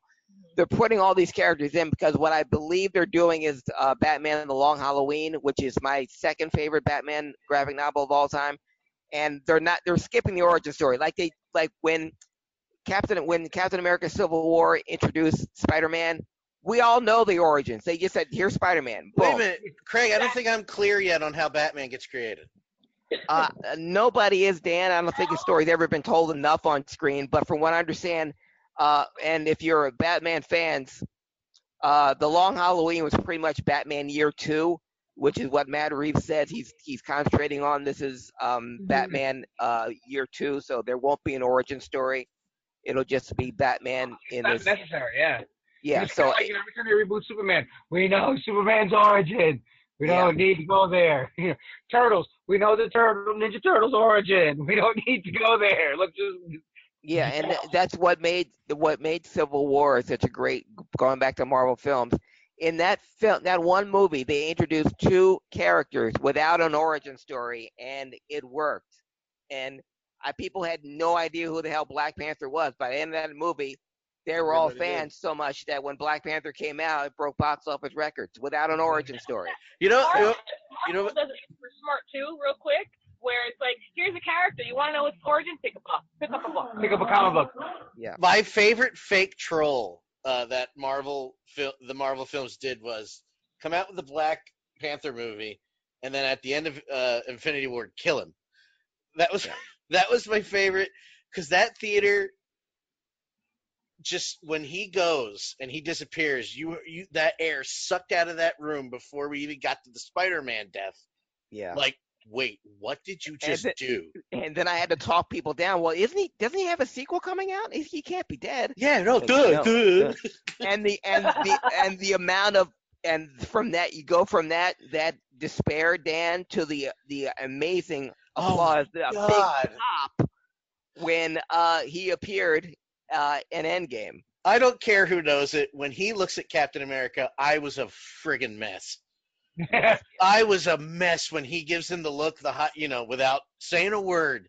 Like, Mhm. yeah, we're here, buddy. And I'm just like, not here, not now, not here, not now. He's coming. Look, he's here, man. yeah, I, I- and I still watch the crowd reactions on YouTube, and I saw it. Uh, it I I was lucky enough to uh, see an advanced screening of it, and in a packed theater, and there was crying, there was yelling through tears because everyone was so excited, and at the same time, uh, absolutely uh, glorious. I still watch the crowd reaction films on YouTube from people that snuck in uh, cameras and watching it for the first time. Uh, Absolutely amazing. I love watching crowd reactions. Oh, yeah, crowd reactions I love great. those so much. Yeah. The One of my uncanny. Favorite ones- and again, not to derive this wrestling, but one of my favorite ones was the crowd reactions to AJ Styles' debut at the Royal Rumble. Oh, that one was Yes, because those those were some of those were really good. those are really good. Audience reactions to Baby Yoda getting Baby Yoda getting Oh yes, that was when Baby Yoda gets punched. They have Audience those, they have reactions to- those reactions. audio audience uh, audience reactions to Baby Yoda being punched. Holy shit! People get so pissed. It's not even funny. Actually, no, it's hysterical. Actually, I only No, got- isn't that funny? I Oh, stopped wha- after two episodes. What? Okay. Um, pick it back up, Dan. Yeah. And speaking of picking it up, can you pick up um our last topic, Mr. Yes, Calafico? Damien, you and I, let's talk for a second. okay. Uh, and Craig a little bit, but more so Damien because I know what a fan he is of. Uh, Oh shit. Okay, so we've been trying to do this for months, and then the pandemic killed everything. And Craig and I, I was going to go with Craig on MMR, and the pandemic killed that too. But there's a trailer for this movie that came out a couple months ago. I don't remember if you know it. It's called Ghostbusters Afterlife. Ah, of course. um, so now that we are here to talk about it, how do you feel?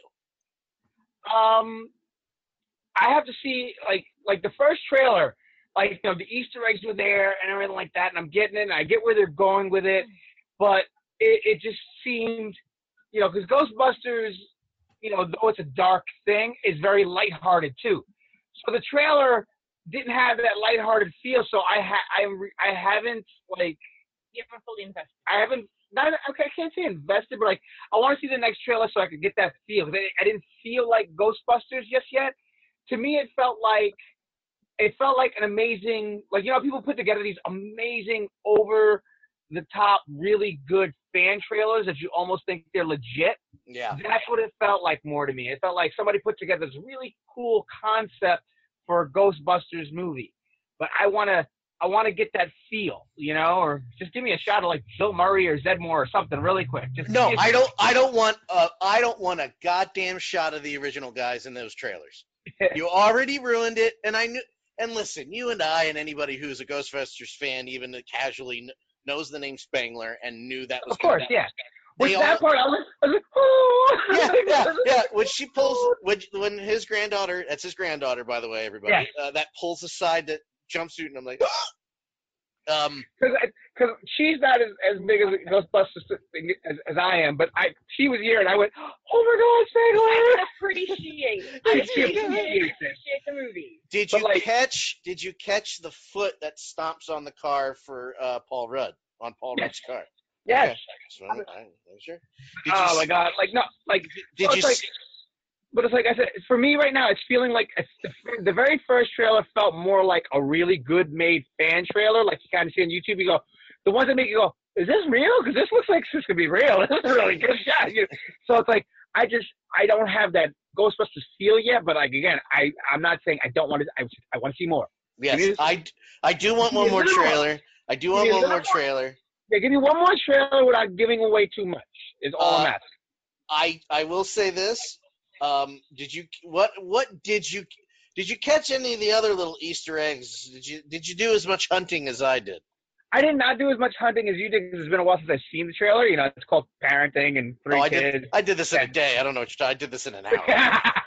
Again, three kids, four cats, a giant-sized turtle. I and a- understand. I understand. Did you, did you see the name of the mining company? No, I missed that. It's Shandor Mining Company.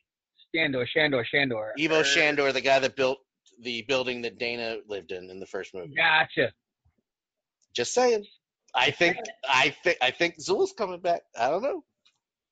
Well, there was kind of wasn't there? There was kind of a tease to, because remember, was it the last one? Because those like this is its own thing. It seems like it might still. I'm glad you brought that up, Damien. Because what's her face? She says at the end, "Who? What's- who what's Zuul? He goes, "What's Zuul?" Here here's my conspiracy theory uh, thought on this. They're gonna tie all in. I guarantee you there's going to be a tease that ties it all in. Oh, And yeah. o- and the only reason why I say that is because the only comic books that I have stayed up updated on in the last 10 years is the Ghostbuster line because it's not the kids or the giant turtle. I just have I up until the pandemic, I had a lot of work to do. um I made sure I stayed up on the Ghostbusters comic books. IDW does a wonderful IDW is great with the individual titles. They Oh my really god! are.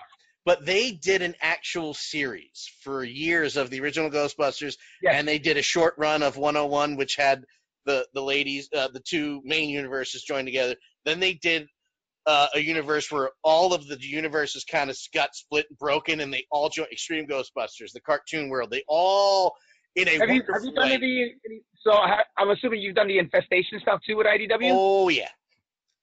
So I I have this weird feeling, and they're not. Of course, they're going to be quiet about it.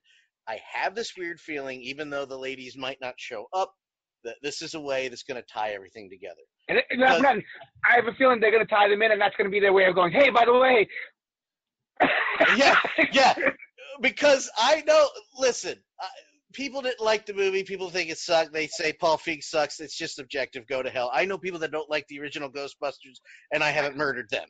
Uh, so I, admit, like, I haven't watched the whole movie. I probably caught about because it was like one of those days. Because again, like you guys know, you know, prior to this pandemic, with my work schedule and then the karate school schedule, there was like really no time for anything.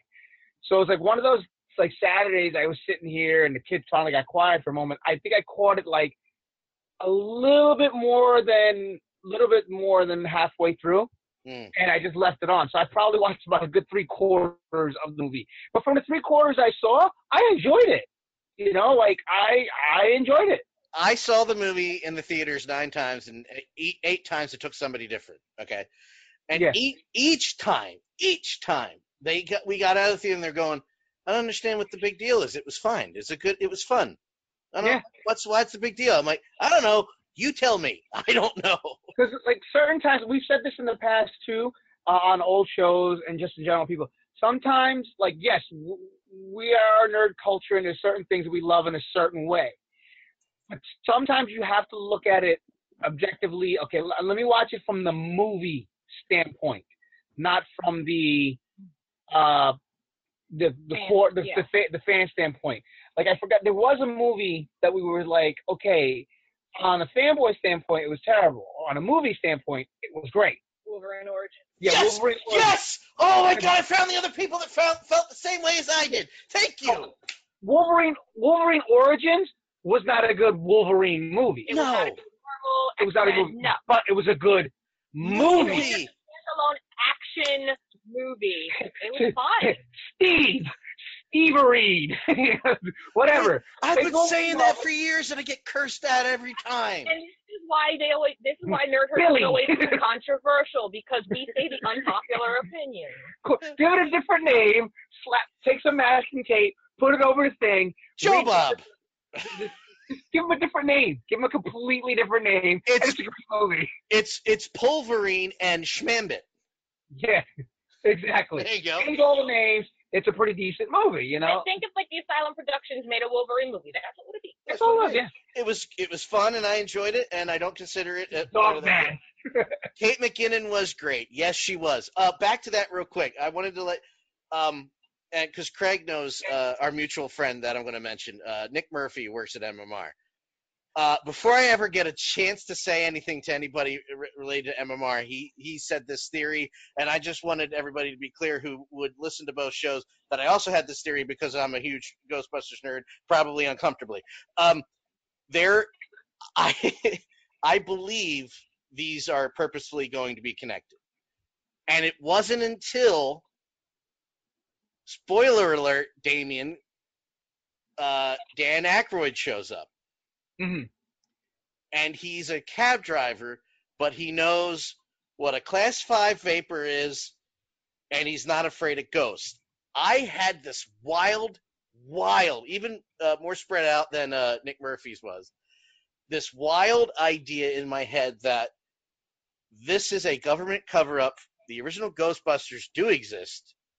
It happened in the 80s, in the late 80s, and they covered it up because something bad happened after the second movie that kills Egon. Mm. And they go into It happened. I got it. It was the petition was to save Lucifer from being canceled.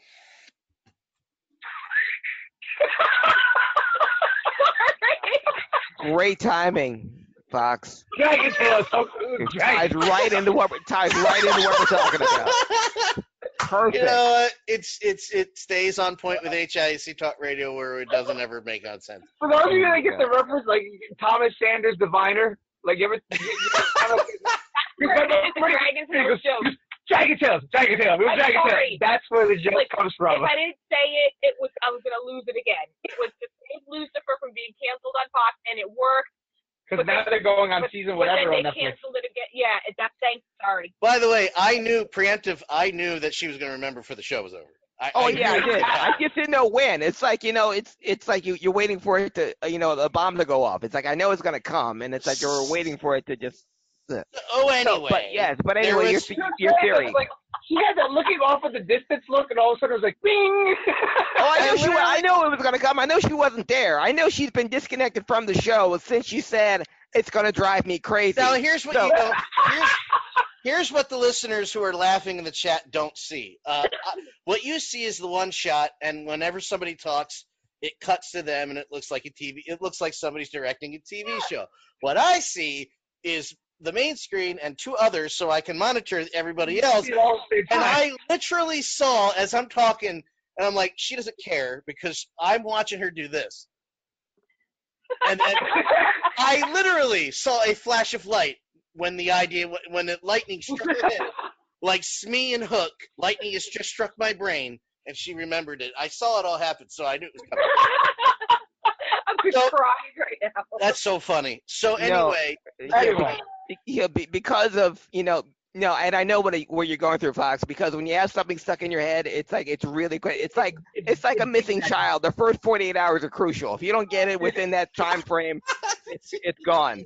Jesus So- Yeah. Christ, Craig. Yes. Uh, but Dan, back to you. Your theory. Nick Burt Thank Murphy, go. Ghostbusters, go. So Egon's died, and the government has told them to cover it up. So Peter's become a debunker, unassumed named. Ray, since he knew the city so much, has become a ta- cab driver. And Winston couldn't not work with the den anymore, so he's a funeral parlor guy. Is, is it me? Why do why do I envision you with a cork board like it a was. like a 'Cause it was detective like a cork board. Thread Cranial. going to each string, Yep. going to each Yep. character. I had the comic books out, and I cut out a picture. Go, well, this happened here, and then this happened there, and it's. I was uh, Charlie from It's Always Sunny in Philadelphia. I, I just I just picture. I just picture this board in your house with string all over the place. Yeah, but uh, and then and then they canceled the sequel because everybody was like, "Yeah, we hate it." So I didn't think we were ever getting this, but But I think I think with you coming around to that Zuul thing, or whatever, that's going to be their big double bird to go. Yeah, the girls are a part of this. Please, the girls are a part of please, this. please make that canon. I just want to nothing. If I die from COVID, if I get COVID and die, Damien, I want to see Twitter going, "I hate Ghostbusters now," so I can die happy. Because if you remember too, like wasn't there like one tossed out idea? Uh, and I know it's been done. I know it's been done in a thousand and one fan films, whatever like that. But also because again, I think it stems from the I, core idea that was mentioned one time of there eventually being different Ghostbusters per. the original the original idea from Dan Aykroyd, the original uh, 160 page too long treatment of Ghostbusters was they were already established. They were it was in the future. It was already established, and it was like firehouses. There were different Yeah, places in every city that were fighting ghosts, and it was originally him and Belushi. Yeah. and uh, yeah, so the idea, which also got expanded upon in the comic books, was other places have other at one Ghostbusters. time. I remember, I remember like Ryan Reynolds was supposed to be a part of like one because remember Paul Rudd was named. Paul Rudd, Ryan Reynolds, um, I believe wasn't like Eliza Dushku's name thrown in there once. Eliza Dushku's Yeah, name the- thrown there once that time, and like it was supposed to be like simultaneously like a new set of guys plus the girls, and it was all eventually supposed to. But not only that, but they also referenced other places in the original cartoon. They continued that in Extreme Ghostbusters, which, if any Ghostbuster fans or even casual are listening to this or watching this and haven't seen that second series that happened in the late 90s, not bad. it was really good. Go watch it. Anyway, uh, that's all. I just wanted to get the Ghostbusters thing in since we're all here now together, and uh, uh, and a lovely moment from uh, Foxy. Thanks. Right. Well, if we, if we have if we have time, do you have time for one more topic, or are we It's- done for tonight? It's your show. I don't know. I don't care. Well, well, one we could all chime in on. Everybody can chime in on is okay. We've gotten our our first true true trailer, uh, game trailer, characters trailer, Assassin's Creed Valhalla. Now I know you've had a lot to say on this one because this, this is her franchise. This is her. My Mass Effect is her. Your Assassin's- Ghostbusters is my Assassin's Creed. That's it. You know, like you know, my Mass Effect, whatever. This is her thing. But also, I think Assassin's Creed Valhalla is like Assassin's Creed is like a thing that we're kind of all into. So, um, Possibly. Are you? are you? Are you anybody? Assassin's Creed people? Uh, just the, just the first one. Um, and but don't judge me on that. Now, is- does Valhalla? I'm guessing uh, takes is still in the past, and this is Vikings. I'm sorry. Um, There you There go. we go. yeah, I- I'm I'm sorry. Uh, to people who didn't hear, uh, I'm is this Assassin's Creed taking place Valhalla? I'm guessing this these are Vikings. And we're Yeah. using mid- they're you're so. Uh, he's going medieval on your ass. Basically. Basically. Okay. Um, yeah, Assassin's Creed Valhalla is based. Uh, if you're playing as a Viking, and um, it takes place during the time period when Vikings were looking to colonize other portions of Mhm. England. So they go to England, yeah, because they're they're looking to. And um, every Assassin's Creed game that has ever come out since its very first has introduced new things to said game. Like Odyssey was one of the very first that was like RPG style. Um, this one, it irks me a little bit. Maybe who knows? This one involves, I guess you could say, a little bit more of Sim City, where you Yeah. have to, or even I think not not Fortnite. There's another game that you got to do it with, where you create your village. You you you're, you're basically creating because you Minecraft. They land in England, and as you're doing whatever the missions are, you're also colonizing. You're colonizing. You're creating the buildings. Oh, you're wow. Getting supplies, et cetera, et cetera, which makes sense. Um, and the thing that they're incorporating also with Valhalla, which is something they incorporated with the last two games since they restarted the franchise between Origins and Odyssey, is they are including North Norse mythology within this Mhm. because Odyssey included a lot of Greek mythology and lore, and then Origins uh, had a lot of the Egyptian mythology, things that weren't really tapped on in the previous set of Assassin's Creed games, because the previous Assassin's Creed games more so focused on historical monuments and history, and you were a, you were a secret part of all these things that happened. While Yes. those are similar in these latest games, these now like also create um, encompass a lot more of the mythologies And the and the lores and the cultures to further enhance the story, the main story, which is you know assassins versus Templars, who's getting the pieces of Eden to not control the world, but to Mhm. keep everything at balance, And et then- cetera, et And then it's it's and for those of you that are like Assassin's Creed players Yeah. or, or whatever like that and have not gotten to it yet, um, Odyssey is technically because Yeah. timeline is actually all over the place in Time, terms yeah, of, timeline but wise, Odyssey, Odyssey- is technically the first one. yes, technically Odyssey would be the very first game out of the Oh, I see what you mean. before, now. The first. Assass- before Assassins versus Templars was a thing. So basically, Odyssey is the first. He technically is the first He, assassin. he or she, whoever you play He or as, she, yes, whoever you play as, Yeah, yeah, is the first. would technically be the first assassin, and I say that in quotations because maybe that they never Say say assassin. Okay, so yeah. And then you go, then you go, then you go it to be Origin. it would be Odyssey, Origins, Assassin's Creed One, Valhalla, two, 2.1, 2.2, three. Well, no, no, I'm sorry, four, then three, five, and then Syndicate. Yeah. Okay, Yeah, so if, if I wanted to start, if I wanted to start the the Assassin's Creed, if I wanted to start the Assassin's Creed timeline, I mean, you know, origin story in order, I would start with Origins. I, Uh, Odyssey, Odyssey. I would personally start with Odyssey. Odyssey. Odyssey. Gotcha. What just Because- happened? because see, because now you- now I know how it feels, Fox. Because I'm constantly, and I've I put this on my page. I put this on all every social media platform that I have. People have called me. Uh, Casey Boy from um, President Steve Show has actually asked me for this. I have to give the Marvel movie timeline all the time because people were there. Don't I start with Iron Man? And I no. You start I with Cap- know. you start with Captain America, Captain First America. Avenger. yes, but it's so now I know how that feels when having explained to me because I know all these Assassin's Creeds, but I don't know what order they go in. I just know the first one came out named was called Assassin's Creed, so I thought that's the first Yeah. one. But Exactly, because that's how I, I played them, you know, as they come out. But then as I Yes. get to Odyssey, It's like crap. the I should have played this first. with the way the story is and comes out, and I'm like, And oh, everything. shit, this is technically the beginning. And this this is like it, it's kind of like once like American Horror Story ends, everybody's gonna have to rewatch it. But like the Yeah. seasons in the order they're supposed to be in now.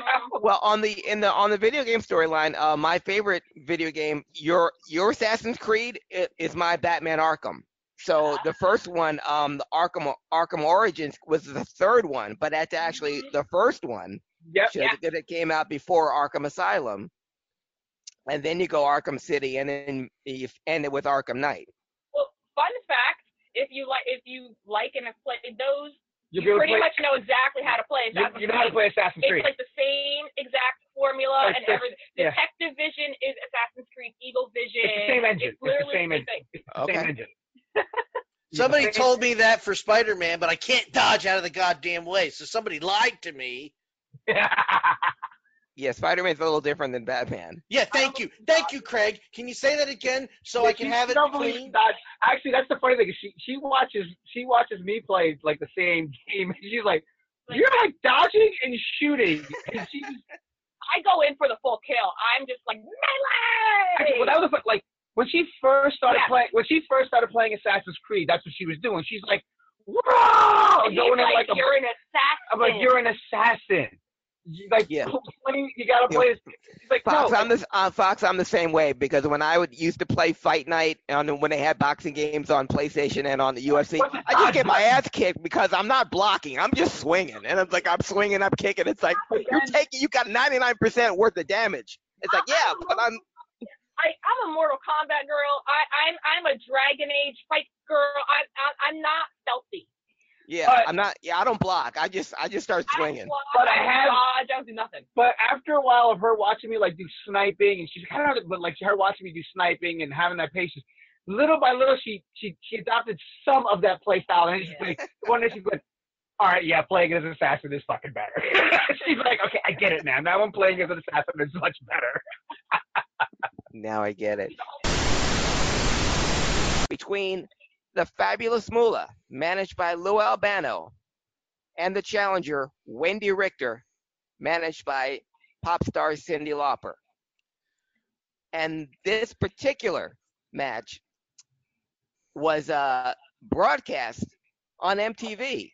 The cameras were at, at, at Madison Square Garden, and you, ha- you heard such luminaries as Diane Keaton, Andy Warhol, the late great now Regis Philbin weighing in on the fabulous Moolah Wendi Richter match.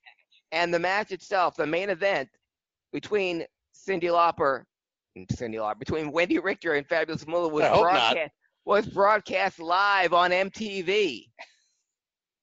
First time ever. And obviously, we know the uh, result of that. Wendi Richter with the uh, Harley Race finish Fabulous Moolah had Wendi Richter in a belly to back suplex. Both shoulders were down, but Wendi had the presence of mind to put her right right arm up. Moolah's shoulders were still down, and for the first time since 1956, the Fabulous Moolah was no longer the women's champion. Wendi Richter became the new WWF Women's Champion on July 23rd, 1984, in a, on a match that was broadcast live on MTV. That match, by the way, did a 9.0 rating Hmm. on MTV. Hey guys, we're gonna argue over a couple hundred thousands on Wednesdays now. You guys want to talk about it? Yeah, right. 9.0 on MTV back in July 23rd, 1984.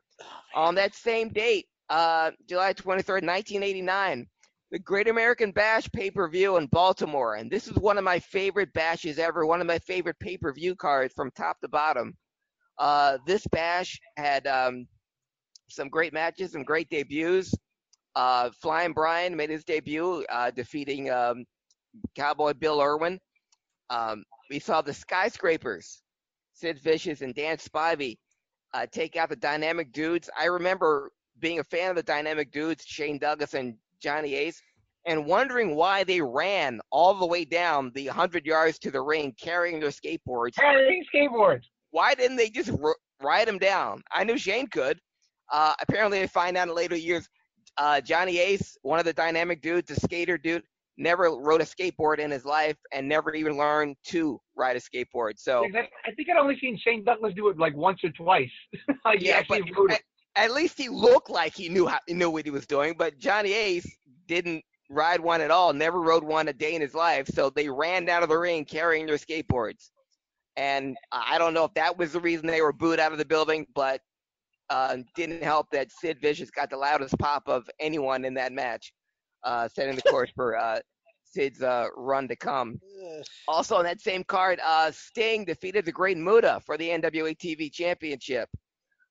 Uh, the uh, War Games, first time the War Games did involve uh, Dusty Rhodes. He had the Road Warriors teaming up with the Midnight Express and Dr. Death Steve Williams to go up against the Freebirds, Michael Hayes, Terry Gordy, and Jimmy Garvin, and the Samoan SWAT team managed by Paulie Dangerously.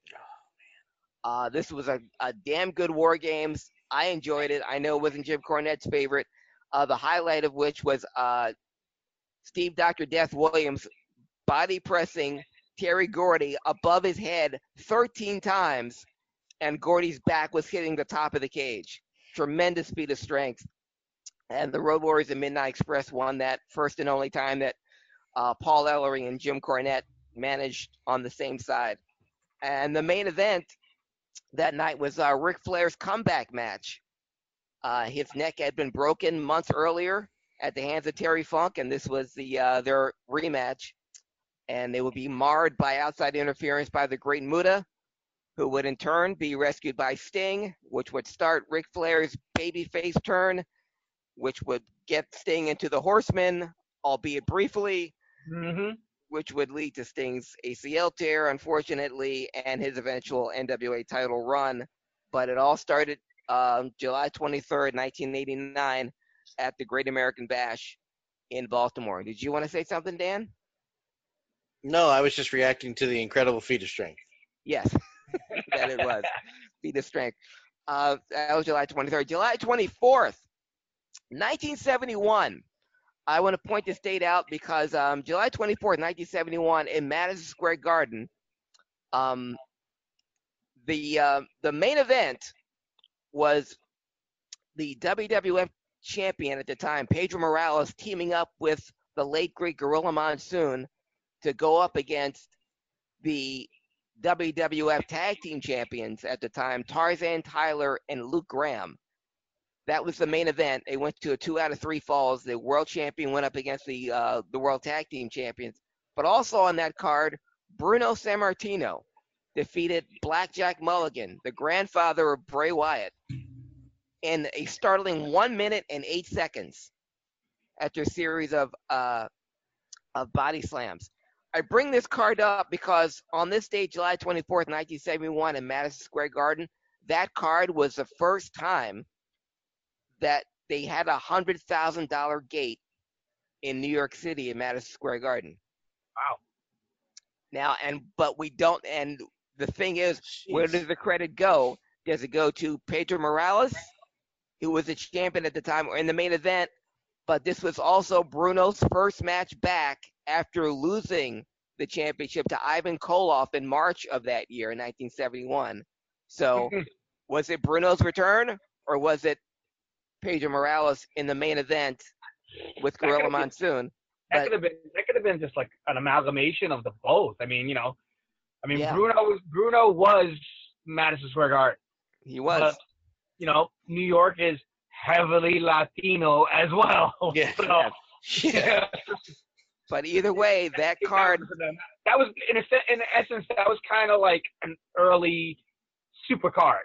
Yeah. On, on, on, you know, in those those that was definitely so you got Pedro Morales and Bruno on the same card working top, you know, top echelon matches. That's that's a super card. yeah. And that was the first time uh, that there was a hundred thousand dollar gate in Madison Square Garden That's crazy. for any event. That was July twenty fourth, nineteen seventy one. Uh, that same day, July twenty fourth, nineteen seventy seven. Speaking of supercards, uh, in Orlando, the Championship Wrestling from Florida card.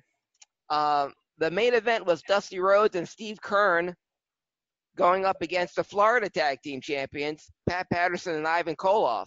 But also on that card, Rocky Johnson defeated the WWF Heavyweight Champion Superstar Billy Graham in a non-title match.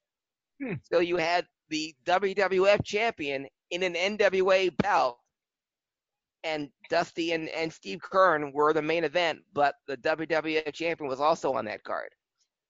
Um, that was in 1977. Yeah. Jesus Christ, man. What a. Number two will make an appearance. Oh, there's another one. Hey. Hey. This giant sucker, believe it or not, the, this Dan would posted about the wedding kitty. Yeah. This giant sucker is only a little over a year old. Wow. He is huge. He's the largest one in the entire house, and we have another cat that's huge. I have a wiener dog. I know you have a wiener. Okay.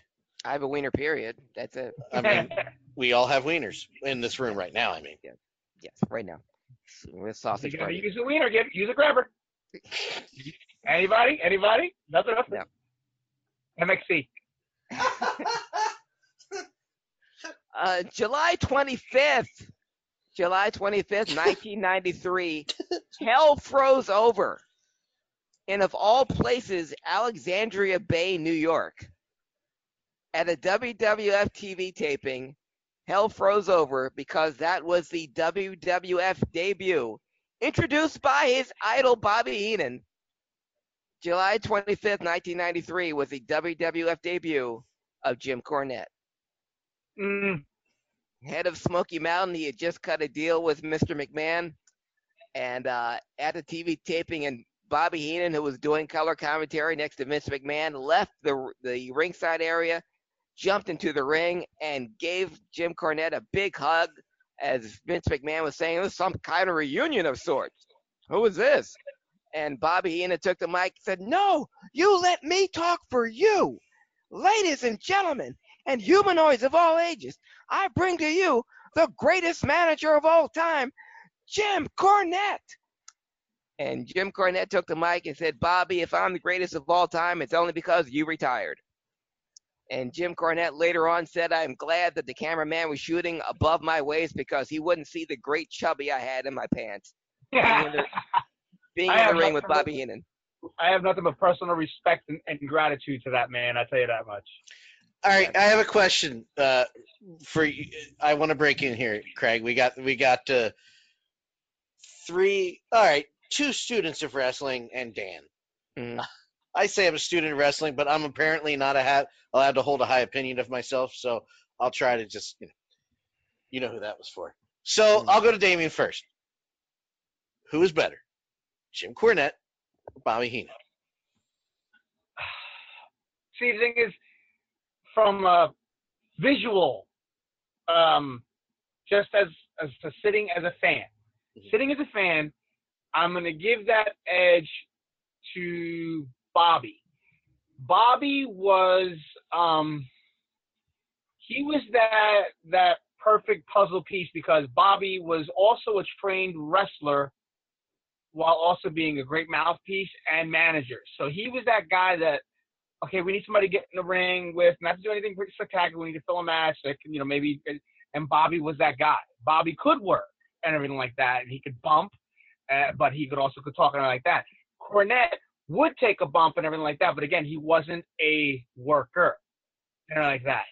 Like I said, personally, obviously, I will always have, you know, Dan, you know why, and everything like that. I have a huge personal respect uh, and gratitude for Mr. Cornette. uh, beyond a shadow of a doubt. I have like, you know, I know, I know he's not popular amongst people. Me personally, I have nothing but respect and gratitude for that man. okay, so, but in terms of in front of the cameras, I would, I would have to go with Bobby because, just like I said, Bobby was that puzzle piece they were able to fit anywhere. Hey, we'll ask, we'll ask Foxy. I heard manager speak. I had to come in. I'm sorry. Uh, yeah, that's why. Well, that's why I wanted to ask. Who did you? Who do you think was the greatest manager? Uh, and we're, I'm just going to say it. Those out of those two as being the greatest, uh, Uh, Cornette or Bobby. Bobby Heenan, without a shadow of a doubt.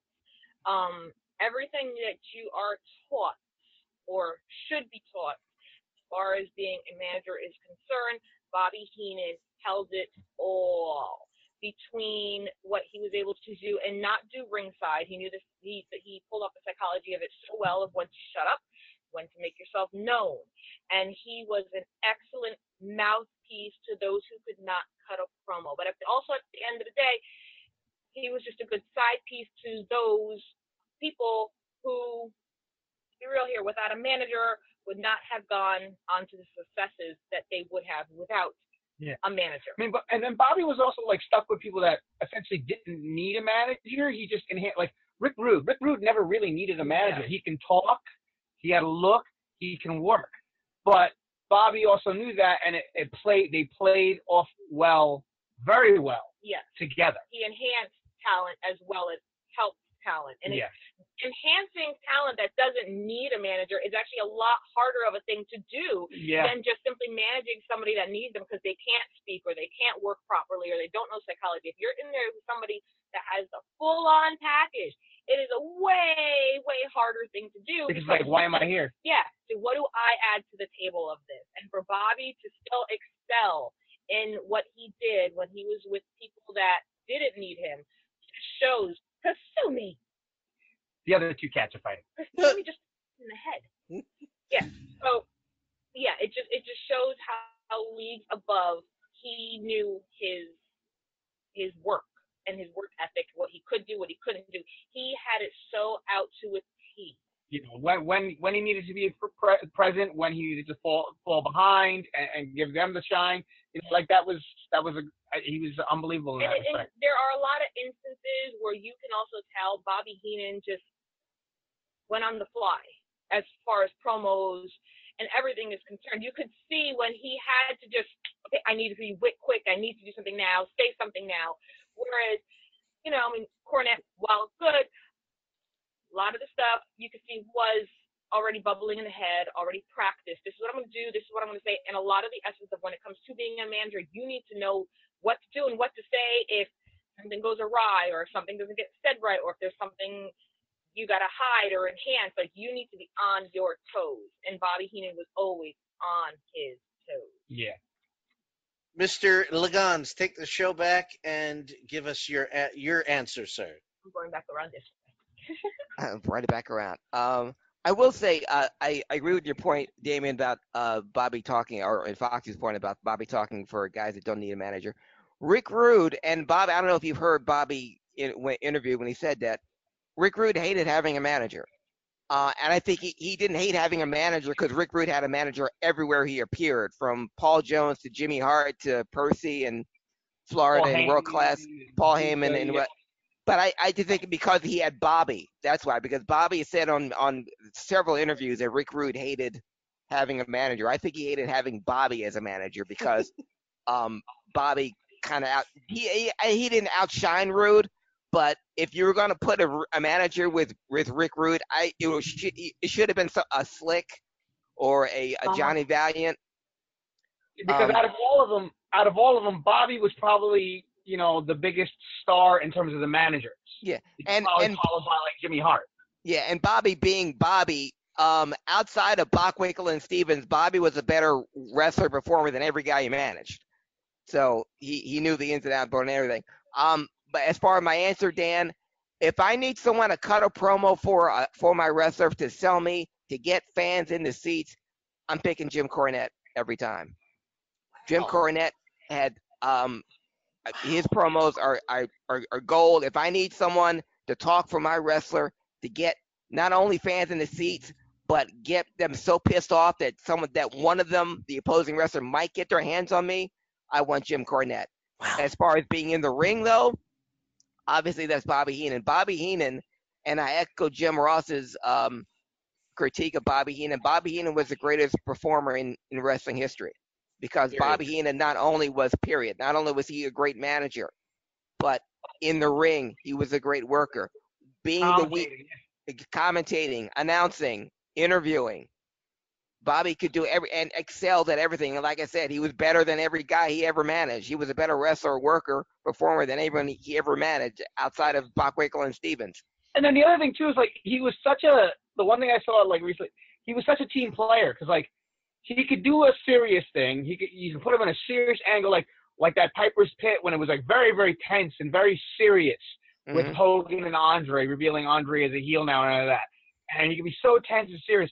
But then he can go and do like the little comedy skits that they would always do. You know, like you know the like, on Mm-hmm. Yeah. the boardwalk, try to trade with Mean Gene or any other little comedy skit that they always did with. He And that's- yeah. that did anything. And that's the thing, Damian. If if Bobby wanted to be a stand-up comedian, he would have been the best at that Yeah. because he was so good and so funny. Just even on commentary, you know, just and throwaway lines. Even in WCW, they be he be calling the match with Schiavone, a cruiserweight match. And he goes, "Wait a minute, Tony, I know who Rey Mysterio is." Well, who is he? He's the guy in the mask, stupid. yeah. he would set him up. Like, I mean, He would set up Schiavone all the time. the the the one I always go back to, and then Craig, take it right back. Uh-huh. One I always go back to is not a greatest hits of Bobby. It's low key one of the best WCW moments he ever had. Uh, as miserable as he was working there, when the cameras were on, he was still goddamn Bobby Heenan. But it's Scott Steiner is doing one of his nonsensical, kind of sensical promos.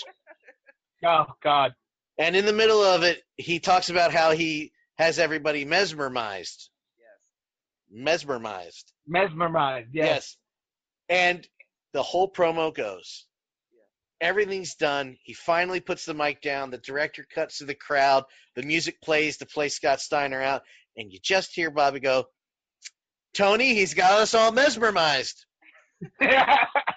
and you could, the, the pause between to- Bobby finishing that line and Tony speaking again was about six seconds of Tony probably going, You motherfucker. I because sat down and died at the laugh. Yeah. one of the funniest. It is one of it low key one of the best moments, and he had twenty that were better than that. But that Yeah, it's exactly, the it's the Tony Schiavone pause that makes that one so fucking great. I just cursed twice. Oh well. That it was. That it was. But but July, but the meeting of the minds, July twenty fifth, nineteen ninety three. Jim Cornette debuted in the WWF, uh, introduced by his idol Bobby Heenan. Uh, July 26, 1980. Um, it was a busy day in professional wrestling. This is what these are the the days like this are the days that I miss wrestling because on this one day in uh in Greensboro, North Carolina, Greg Valentine defeated Ric Flair for the United States Heavyweight Championship that turned Flair face for the first time in the Mid Atlantic area. Um, and it got Valentine over as the number one heel, the spot that, that had always been Flair's. And it was also in that match that Flair uh, lost the United States title to Greg Valentine, but also got his nose broken. In actuality, um, Flair was getting a nose job, but um, for the purposes of the I didn't angle, know that. yeah, and to get uh, look at Flair 1970, 1970 pre 1980, and Flair now. Yeah, Look he got- that got- I didn't know that. yeah, he got an, yeah, and he, used a cane. I believe it was uh, Gene Anderson's cane that he used to break over, uh, and so that got not only more sympathy for Flair as a face Flair would be coming back as a face for the first time, um, but putting Valentine over as a heel. But Greg Valentine defeated Ric Flair for the United States title uh, July 26, 1980, in Greensboro. In Florida, Barry Windham defeated Mr. Saito for the Florida Television Championship. That will be Barry Windham's first singles title ever. Uh, July 26, uh, 1980. And on that same day, while that was going on, I myself was right here at the Philadelphia Spectrum in Philly. And I wasn't watching the main event, which was the WWF champion Bob Backlund going up against the Intercontinental champion Ken Patera with Gorilla Monsoon as a special guest referee. No, no. I was there to see Andre the Giant versus Hulk Hogan. Mm. And in that match that I saw right here in Philadelphia, in that match, guys, in July 26, 1980, Hulk Hogan body slammed Andre the Giant right there in the spectrum, right there in front of me, right there in front of everyone there. Um, so imagine my surprise seven years later when he did it and everyone goes crazy. It's like I saw that already. And they're calling it the first. Yeah, and and actually, and Damian, that was just a warm up for their Shea Stadium match that would take place on August 9th of that year. Yep. Um, the uh, big Shea, showdown at Shea, with the main event being Bruno versus Larry Zbyszko in a cage, but also Andre the Giant versus Hulk Hogan. And um, Andre body slammed. Uh, Andre was body slammed in that match by Hogan. But I saw it first time, July 26, 1980, right here at the Philadelphia Spectrum. Everybody, for, everybody tends to forget Hogan actually kind of started out with the as a heel. They only remember Yeah. like, you know, oh, it was red and yellow, and he was the baby face. No, he was a heel first. Yes, for a whole year here in WWF And with, he ma- was with managed managed, by Classy Freddie Blassie too. That's right, managed by the great Blassie. Wasn't he still Freddie heel when he was uh, Thunderlips? Yeah, he Yeah. was, That- and it was only after the the popularity After Rocky movie, too. they changed him. Yeah, when he played in uh, when he came when he was wrestling. Yeah, when he uh, came back to wrestle in the AWA, and he came to the ring with Eye of the Tiger, and the place went nuts. And wait a minute, this guy is really popular. Let's Yeah. run with this.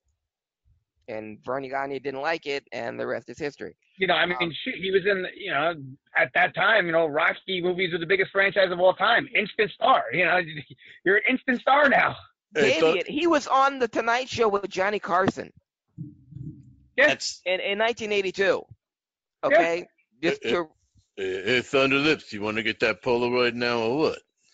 sure. now, now that you come, now that you Why come. don't, we, why don't we get a Polaroid and get, get well, okay, okay, we'll just we'll move around a little bit, all right? First I chase you, you chase me. I'm not hurting you. Yeah, I'm not hurting you. am I? Yeah, how's that? Yeah, good, pretty good, huh? Ul- the ultimate male versus the ultimate meatball. Oh. It cracked me up again during WrestleMania, whatever, when Hogan versus The Rock, when he and right when the camera was right there, he picked up Rock. Ah, come on, meatball! It's like he called him meatball, just like he did with Stallone back in 1982.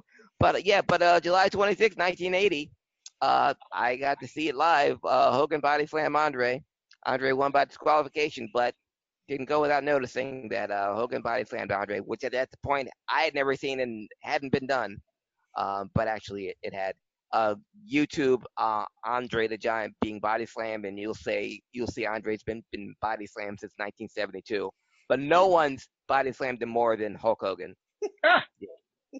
Because he did it not only here, but at Shea Stadium, but at Madison Square Garden in the Superdome. Yeah. Hmm. Uh, uh, but staying on this date, July 26, 1986, the second to last Great American Bash in Greensboro, in the Greensboro Coliseum, in a cage, Dusty Rhodes defeated Ric Flair for his third and final NWA championship. Mm. Uh, with a roll up. Uh, three after- times?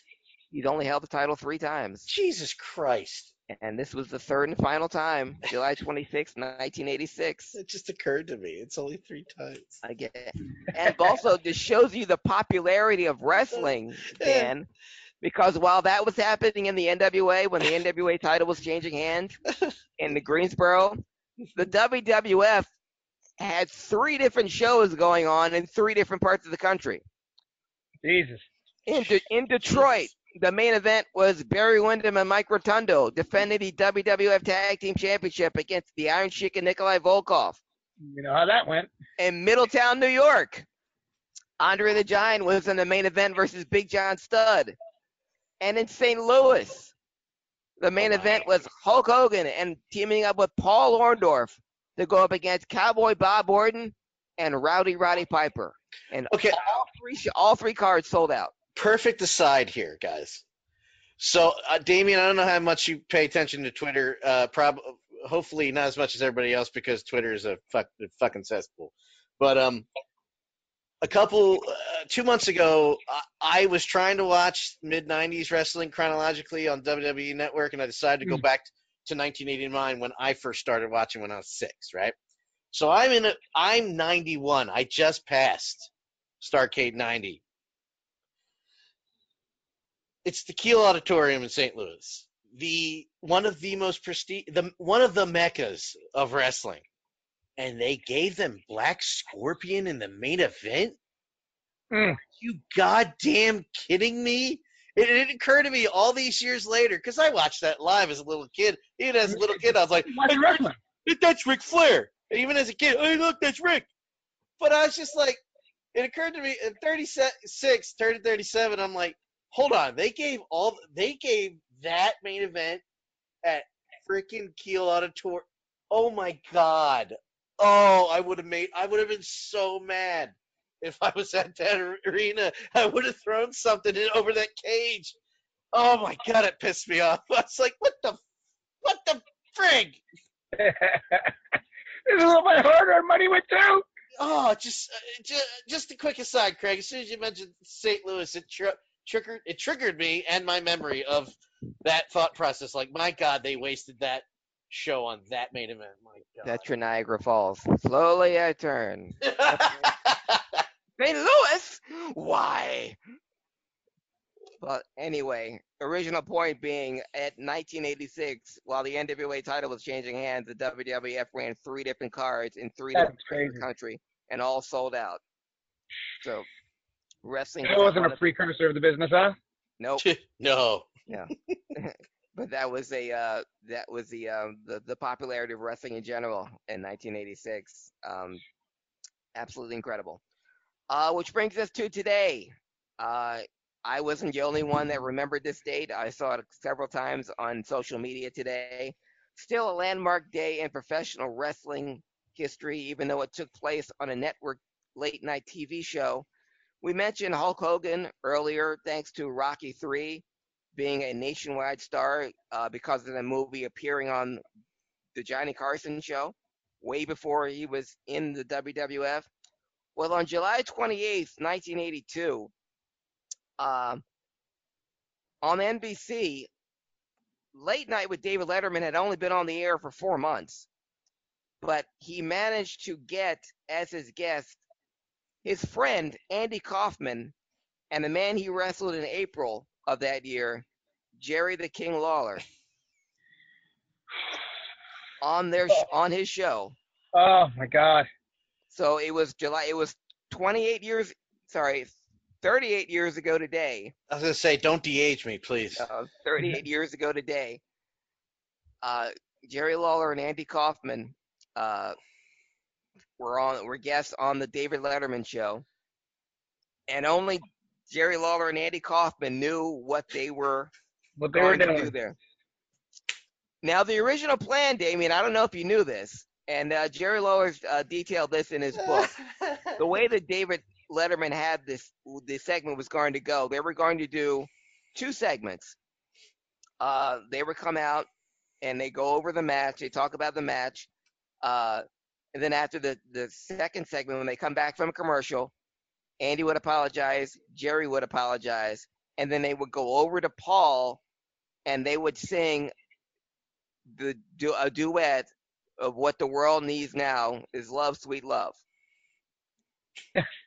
Didn't go that way. That didn't happen. No, it did because, not. because Andy even said, um, because they they were in the same hotel uh, the night before, and Andy said to Jerry, "Wouldn't it be, you know, wouldn't it be great if during the interview you just slug me?" And Jerry said Andy used the old old time vernacular. He didn't not slap, not punch, just just slug me. Just go over and just slug me. And obviously Jerry wasn't going to do that. Still slap the shit out of him though. Yeah, I guess he and Andy were friends. But um, so when it came time to to do the apologies, Jerry wouldn't do it. Now Andy apologized, but Jerry wouldn't. But and after um, they tried to at the end, the end of the segment, Jerry knew that if they he apologized, because if you look at the beginning of David Letterman show, he had four more guests that on that show. Yeah, no. So after that segment was over, they were they were done. Yeah. And neither Andy or Jerry wanted to end their feud right there. They thought they could get some more out of it. So after Jerry said the iconic line, "What kind of guy are you?"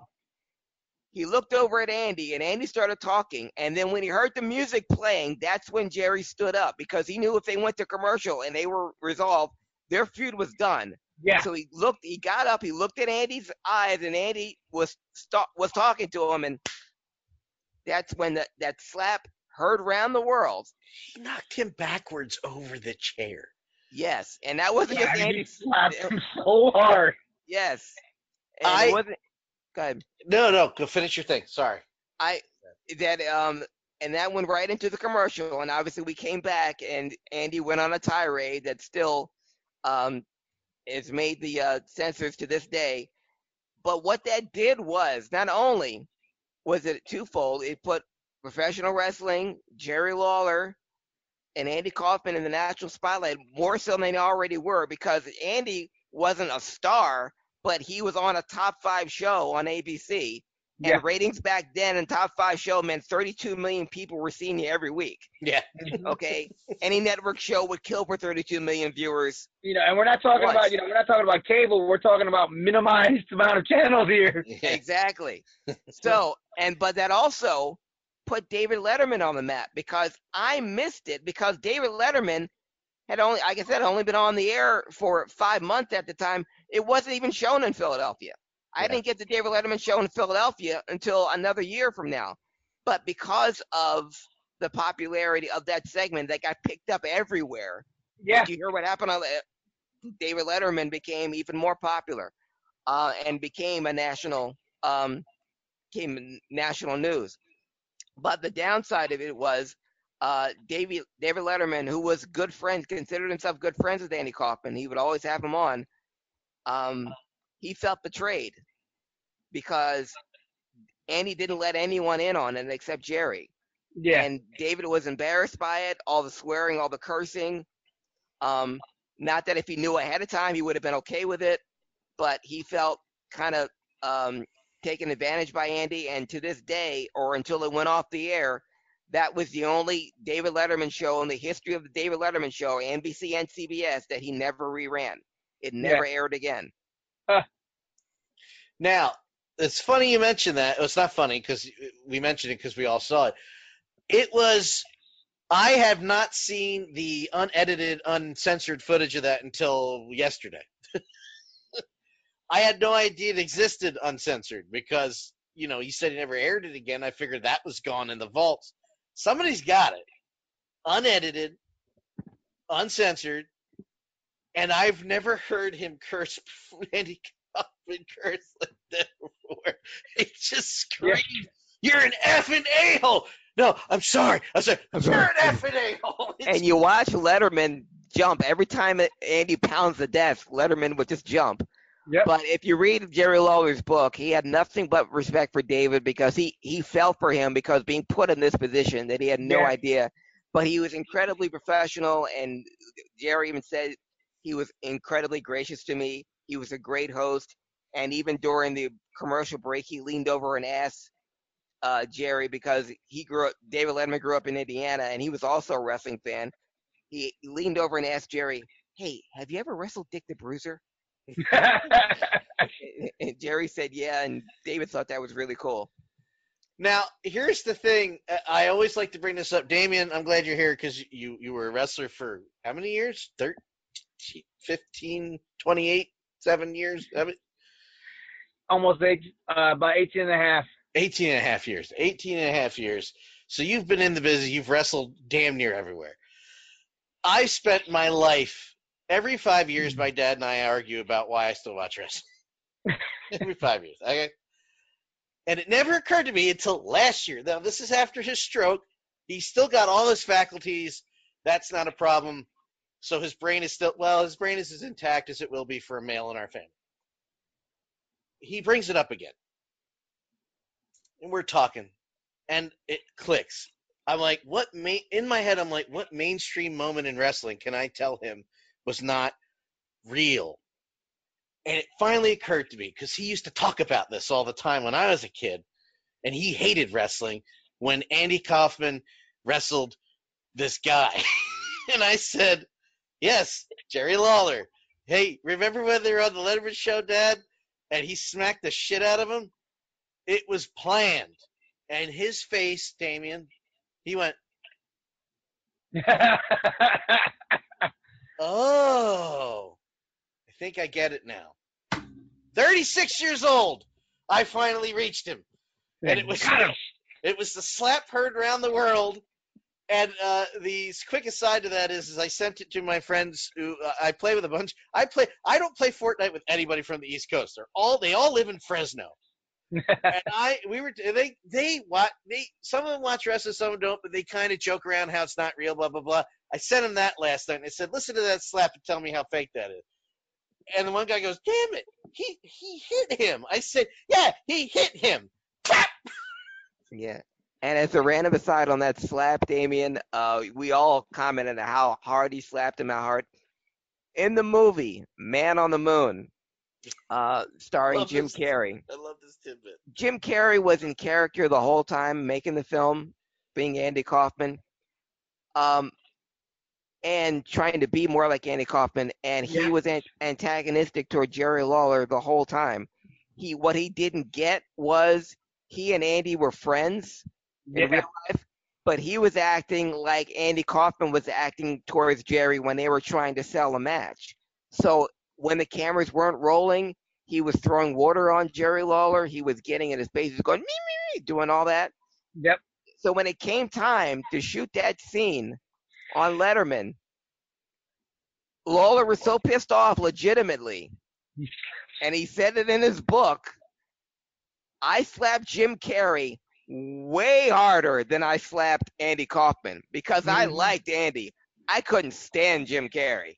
So if you thought that slap was hard, on go back and watch Man on the Moon, and it was one take, and Lawler, I mean, he was waiting for Well, that. a lot of people said like like working with Carrey on that movie was really like difficult because he was just you know he was method acting, which is yeah. yeah, I went to acting school everything. Method acting is is uh yeah, it's it's hard. You know, like method acting is you know is a dangerous style of acting. You know, people pulling themselves out of it afterwards. A lot of times, sometimes people you know have unfortunately things like Heath Ledger and things like that happen because of method acting. Yeah. It's not a not an easy thing.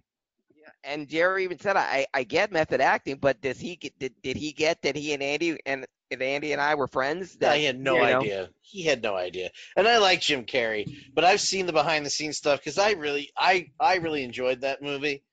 Uh, I liked that that twist at the end where they, where people who might not be educated on Andy Kaufman would go, "Wait, what?"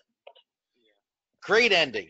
But the behind the scenes of watching Jim Carrey uh, with Lawler, I'm like, I want to smack him, and I like Jim Yeah. Carrey, and I want to smack him as hard as I can smack somebody.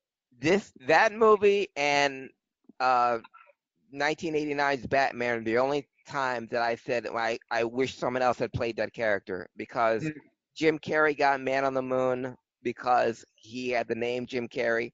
I always thought it should have been Ed Norton, Edward Norton playing that character. character.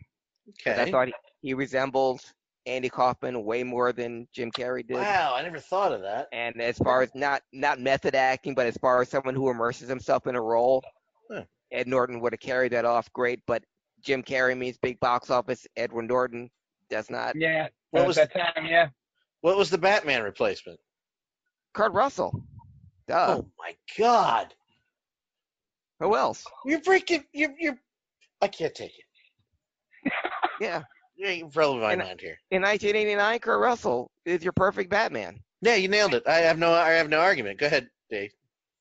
Kurt, Kurt, Kurt Russell's Kurt Russell could do anything. Kurt Russell was what Kevin Smith said Ben Affleck is, and Kurt Russell could play the shark from Jaws. Yes. Kurt Russell can do anything, uh, anything at all. I said if Expendables 4 doesn't have Kurt Russell in it, I'm gonna be pissed off. but those are but those are the only two movies I look at. I think I I wish someone else had played that role. Ju- instead of- Just to bring the nerd herd aspect back into it, and then Craig, take it right back from me, please. Uh, just Mhm. to add something, you mentioned Kurt Russell, so I'm going to use you two nerds as my feedback on this. I did had no my very novice knowledge of Ego as a character, Ego the Planet as a character. Ah. I, I had no idea how they were going to pull this off because I'm not one of those guys that pretended like, yeah, I used to read the Guardians of the Galaxy when that movie came out. I haven't read one goddamn comic book, but I knew I knew of the characters, had no idea. And I'm like, how are they going to pull off Ego? And I'm like, there you go. There you go. I Kurt thought Russell. I thought it was perfect. And at the end, when they're fighting, he's, you shouldn't have killed my mother. I was like, yes! so perfect. That just just trying to bounce that off you guys. Sorry. No problem. No, bounce away. Uh, so yes, uh, 38 years ago today, landmark in uh, television and wrestling history, and that, gentlemen and ladies, is the wrestling story. Um, have we uh, exhausted all of our, our topics? Or anything you want to add to this? Um, I wouldn't say we've exhausted, but I think Really? you've had a great debut, and we should wrap it up the old nerd herder way. That Uh, sounds good. What was the older her? is that a pr- uh, do we uh, join hands in prayer? What what's the what's the old nerd herder way? Her way was we go all all the places that we could be found, and then our signal was we will you'll you'll know the signal. Ah, Okay. Are you gonna try? it's like, yeah, I know. Ant Man had a signal too. You'll You know- you'll know the signal. You know what? Now that I've mentioned it, I've forgotten. That's another reference if anybody gets that low key reference. Yeah, So what's the signal? It's signal. anyway, so go for it. Reno 911. Well, no, Dan was saying something before we sign off. What do you want to say? No, nothing. Harry's an asshole. Go ahead. Well, we knew that. First, it's plugs. Cheap plugs before we go. Cheap, cheap plugs. All right, so first, uh, you, you can find me, lovely me, on Instagram and Twitter, same handle, at Viva Foxy Foxxy. That's F O X Y and F O X X Y. You can find me at Facebook.com slash Foxy Foxxy. Again, F O X Y, F O X X Y. Gotcha. Uh, you can find me on Instagram um, at uh, dvargas802, I think. and you can also find me on YouTube, same thing, dvargas802. Twitter, Twitter, and all that stuff hooks into the Instagram. So just do just do the Instagram and then and the YouTube. And so while this is our first show on this new fancy thing here, we did have podcasts prior. We also did have Facebook streams prior, which you can all find on the official Nerd page at facebook.com slash Nerd Radio. While we have not been on the air, we still share lots of different articles from so many different nerd mediums, Yeah. from wrestling to comic books to TV to what have you, whatever your fandom is. we get a little bit of everything. Um, you know, we, we, we basically get, you know, we pick and choose from from our, our sources that we like to follow and condense them all down into one nice little page in there. So if you follow Comic Book Movie, if you follow comicbookmovie.com, uh, Entertainment Weekly, you follow Geek Tyrant, we just take the best little tidbits and put them all right in there for you. Exactly. Craig, it's your- now, it's, now it's your turn, Craig. Oh, okay. Uh, thank you for the, the setup. Uh, you can follow me, Craig Liggeons, at Get This Craig Liggeons on Facebook, Instagram, and Twitter at C R A I G L I G G E O N S. Like the happily married couple that shares the screen with me, I too have a uh, podcast that is currently suspended because of the unprecedented times we live in. But if you want to hear some old episodes of the stuff, the time where I geek out and nerd out, go to Comic Book Gurus on uh, WMMR.com. And while I'm off from podcasting, my Comic Book Gurus podcast Facebook page and Twitter page is alive and well with all the things that the lovely Foxy and Damian mentioned earlier comic book news, um, comic book movie news, comic book TV news, comic book book news, all on Comic Book Gurus podcast Facebook page. Uh, give us a, a like if you can and follow us on Twitter at Comic Book Gurus. Thank you. I made it a little bit easier. If you go to Twitter, Facebook, uh, Instagram, Tumblr, uh, any uh, social media platform and type in Dan Law 83, you will find me. Uh, you will find this podcast and all the podcasts that the formerly known as HIC Talk Radio Network has at vocnation.com. If you want to listen to the podcast, or if you want to watch this again, or if you missed it the first time and you're just coming in late, youtube.com slash danlaw83. It will be up in a few days. And I will try to get it over to the happily married couple, as Craig just said, to have them upload it to their old Facebook page. Dang Uh, right. To, to, you know, like a little delayed, you know, airing. Like this was recorded two weeks ago, and now you can watch it again. And you try to expand the views for the old nerd herders. But uh, I will figure something out. You know, like sending it to them. Well, for everybody that, that was messaging Dan and everything like that, that were older, are older Oh, back yeah, and thank you. yeah, Damon, real quick. Eight Butter, Uncanny Squirrel. Uh, who else was in here? Uh, uh, Letty, Uncanny Squirrel is Squirrel. Yes. We have Kev was up there. Um, Torino X was up there. who? Torino X. I don't know who that is. Pennywise is Santiago. Santiago, okay. Ah, okay. Oh, Penny, yeah, Pennywise. Uh, Harry, he can go to hell, and uh, Joycey Danny, of course, and uh, I think we got everybody. I believe we have everybody. Did we get Very Kev? cool. You mentioned Kev, correct?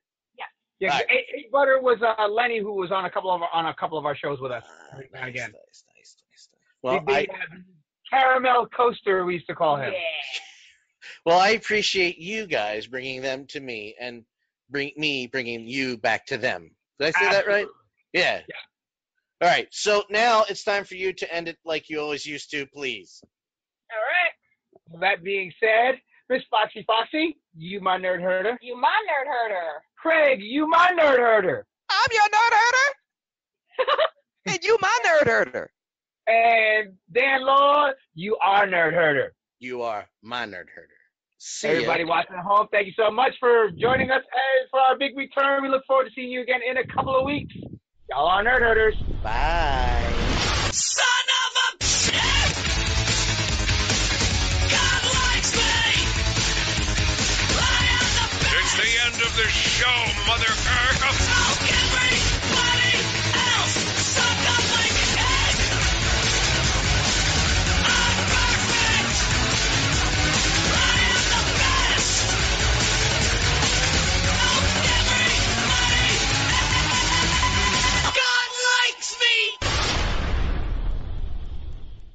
This is Lance Storm, and if I can be serious for a minute, you're listening to VOC Nation worldwide. VOC Nation is one of the longest running wrestling podcast networks, having started way back in 2010.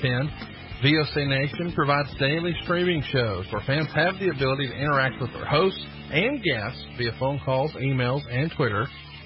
VOC Nation hosts also include former backstage interviewer from both AWA and WWE, Ken Resnick, former WCW performer The Maestro, former Impact performer Wes Brisco, Pro Wrestling Illustrated contributor Brady Hicks, and former Philadelphia radio personality Bruce Wirt.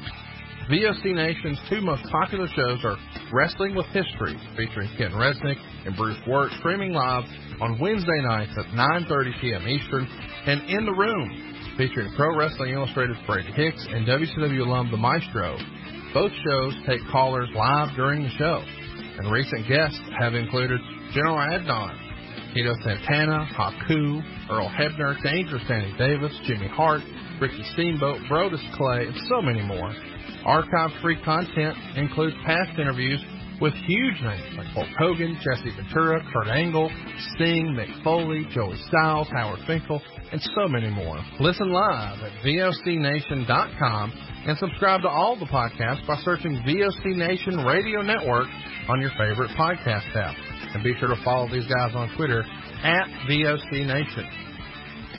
Rock and Roll Union for the past two years has been the place for rock and roll, new rock and roll, debuting rock and roll, and some of the old classics as well. We have welcomed guests from around the world, national artists, and more. We have excited many people by our live events. We've welcomed everybody into the fold, and we continue to do so on a weekly basis. Guys, that is Rock and Roll Union, and that is what we do for you. Saturdays, 6 p.m. Eastern, vocnation.com. VOCNation.com. Wakey, wakey, eggs and bakey. The morning after, right here on the VOC Nation Radio Network. Brady Hicks and Homeboy Rap Boy here. I tell you what, we got a good show right here in the afternoon at 12 o'clock Eastern Standard Time on the VOC Nation. Talking wrestling, football, news, whatever's going on in the world today. VOCNation.com. Each and every Thursday night, check it out. WCW star Stro Maestro takes you on a journey. It's WCW Retro. Talking old school match of the week, talking dream matches, taking your calls and looking back on an incredible career of acting, entertaining, and wrestling. Check it out. VOCNation.com. WCW Retro. Be sure to call in Thursday nights, 9 Eastern, on the VOC Nation Radio Network. The worldwide leader in entertainment. This is the VOC Nation Radio Network. Lucky Land Casino asking people what's the weirdest place you've gotten lucky? Lucky? In line at the deli, I guess? Aha, in my dentist's office. More than once, actually. Do I have to say? Yes, you do. In the car before my kids' PTA meeting. Really? Yes. Excuse me, what's the weirdest place you've gotten lucky? I never win and tell. Well, there you have it. You can get lucky anywhere playing at LuckyLandSlots.com. Play for free right now. Are you feeling lucky? No purchase necessary. Void where prohibited by law. 18 plus. Terms and conditions apply. See website for details.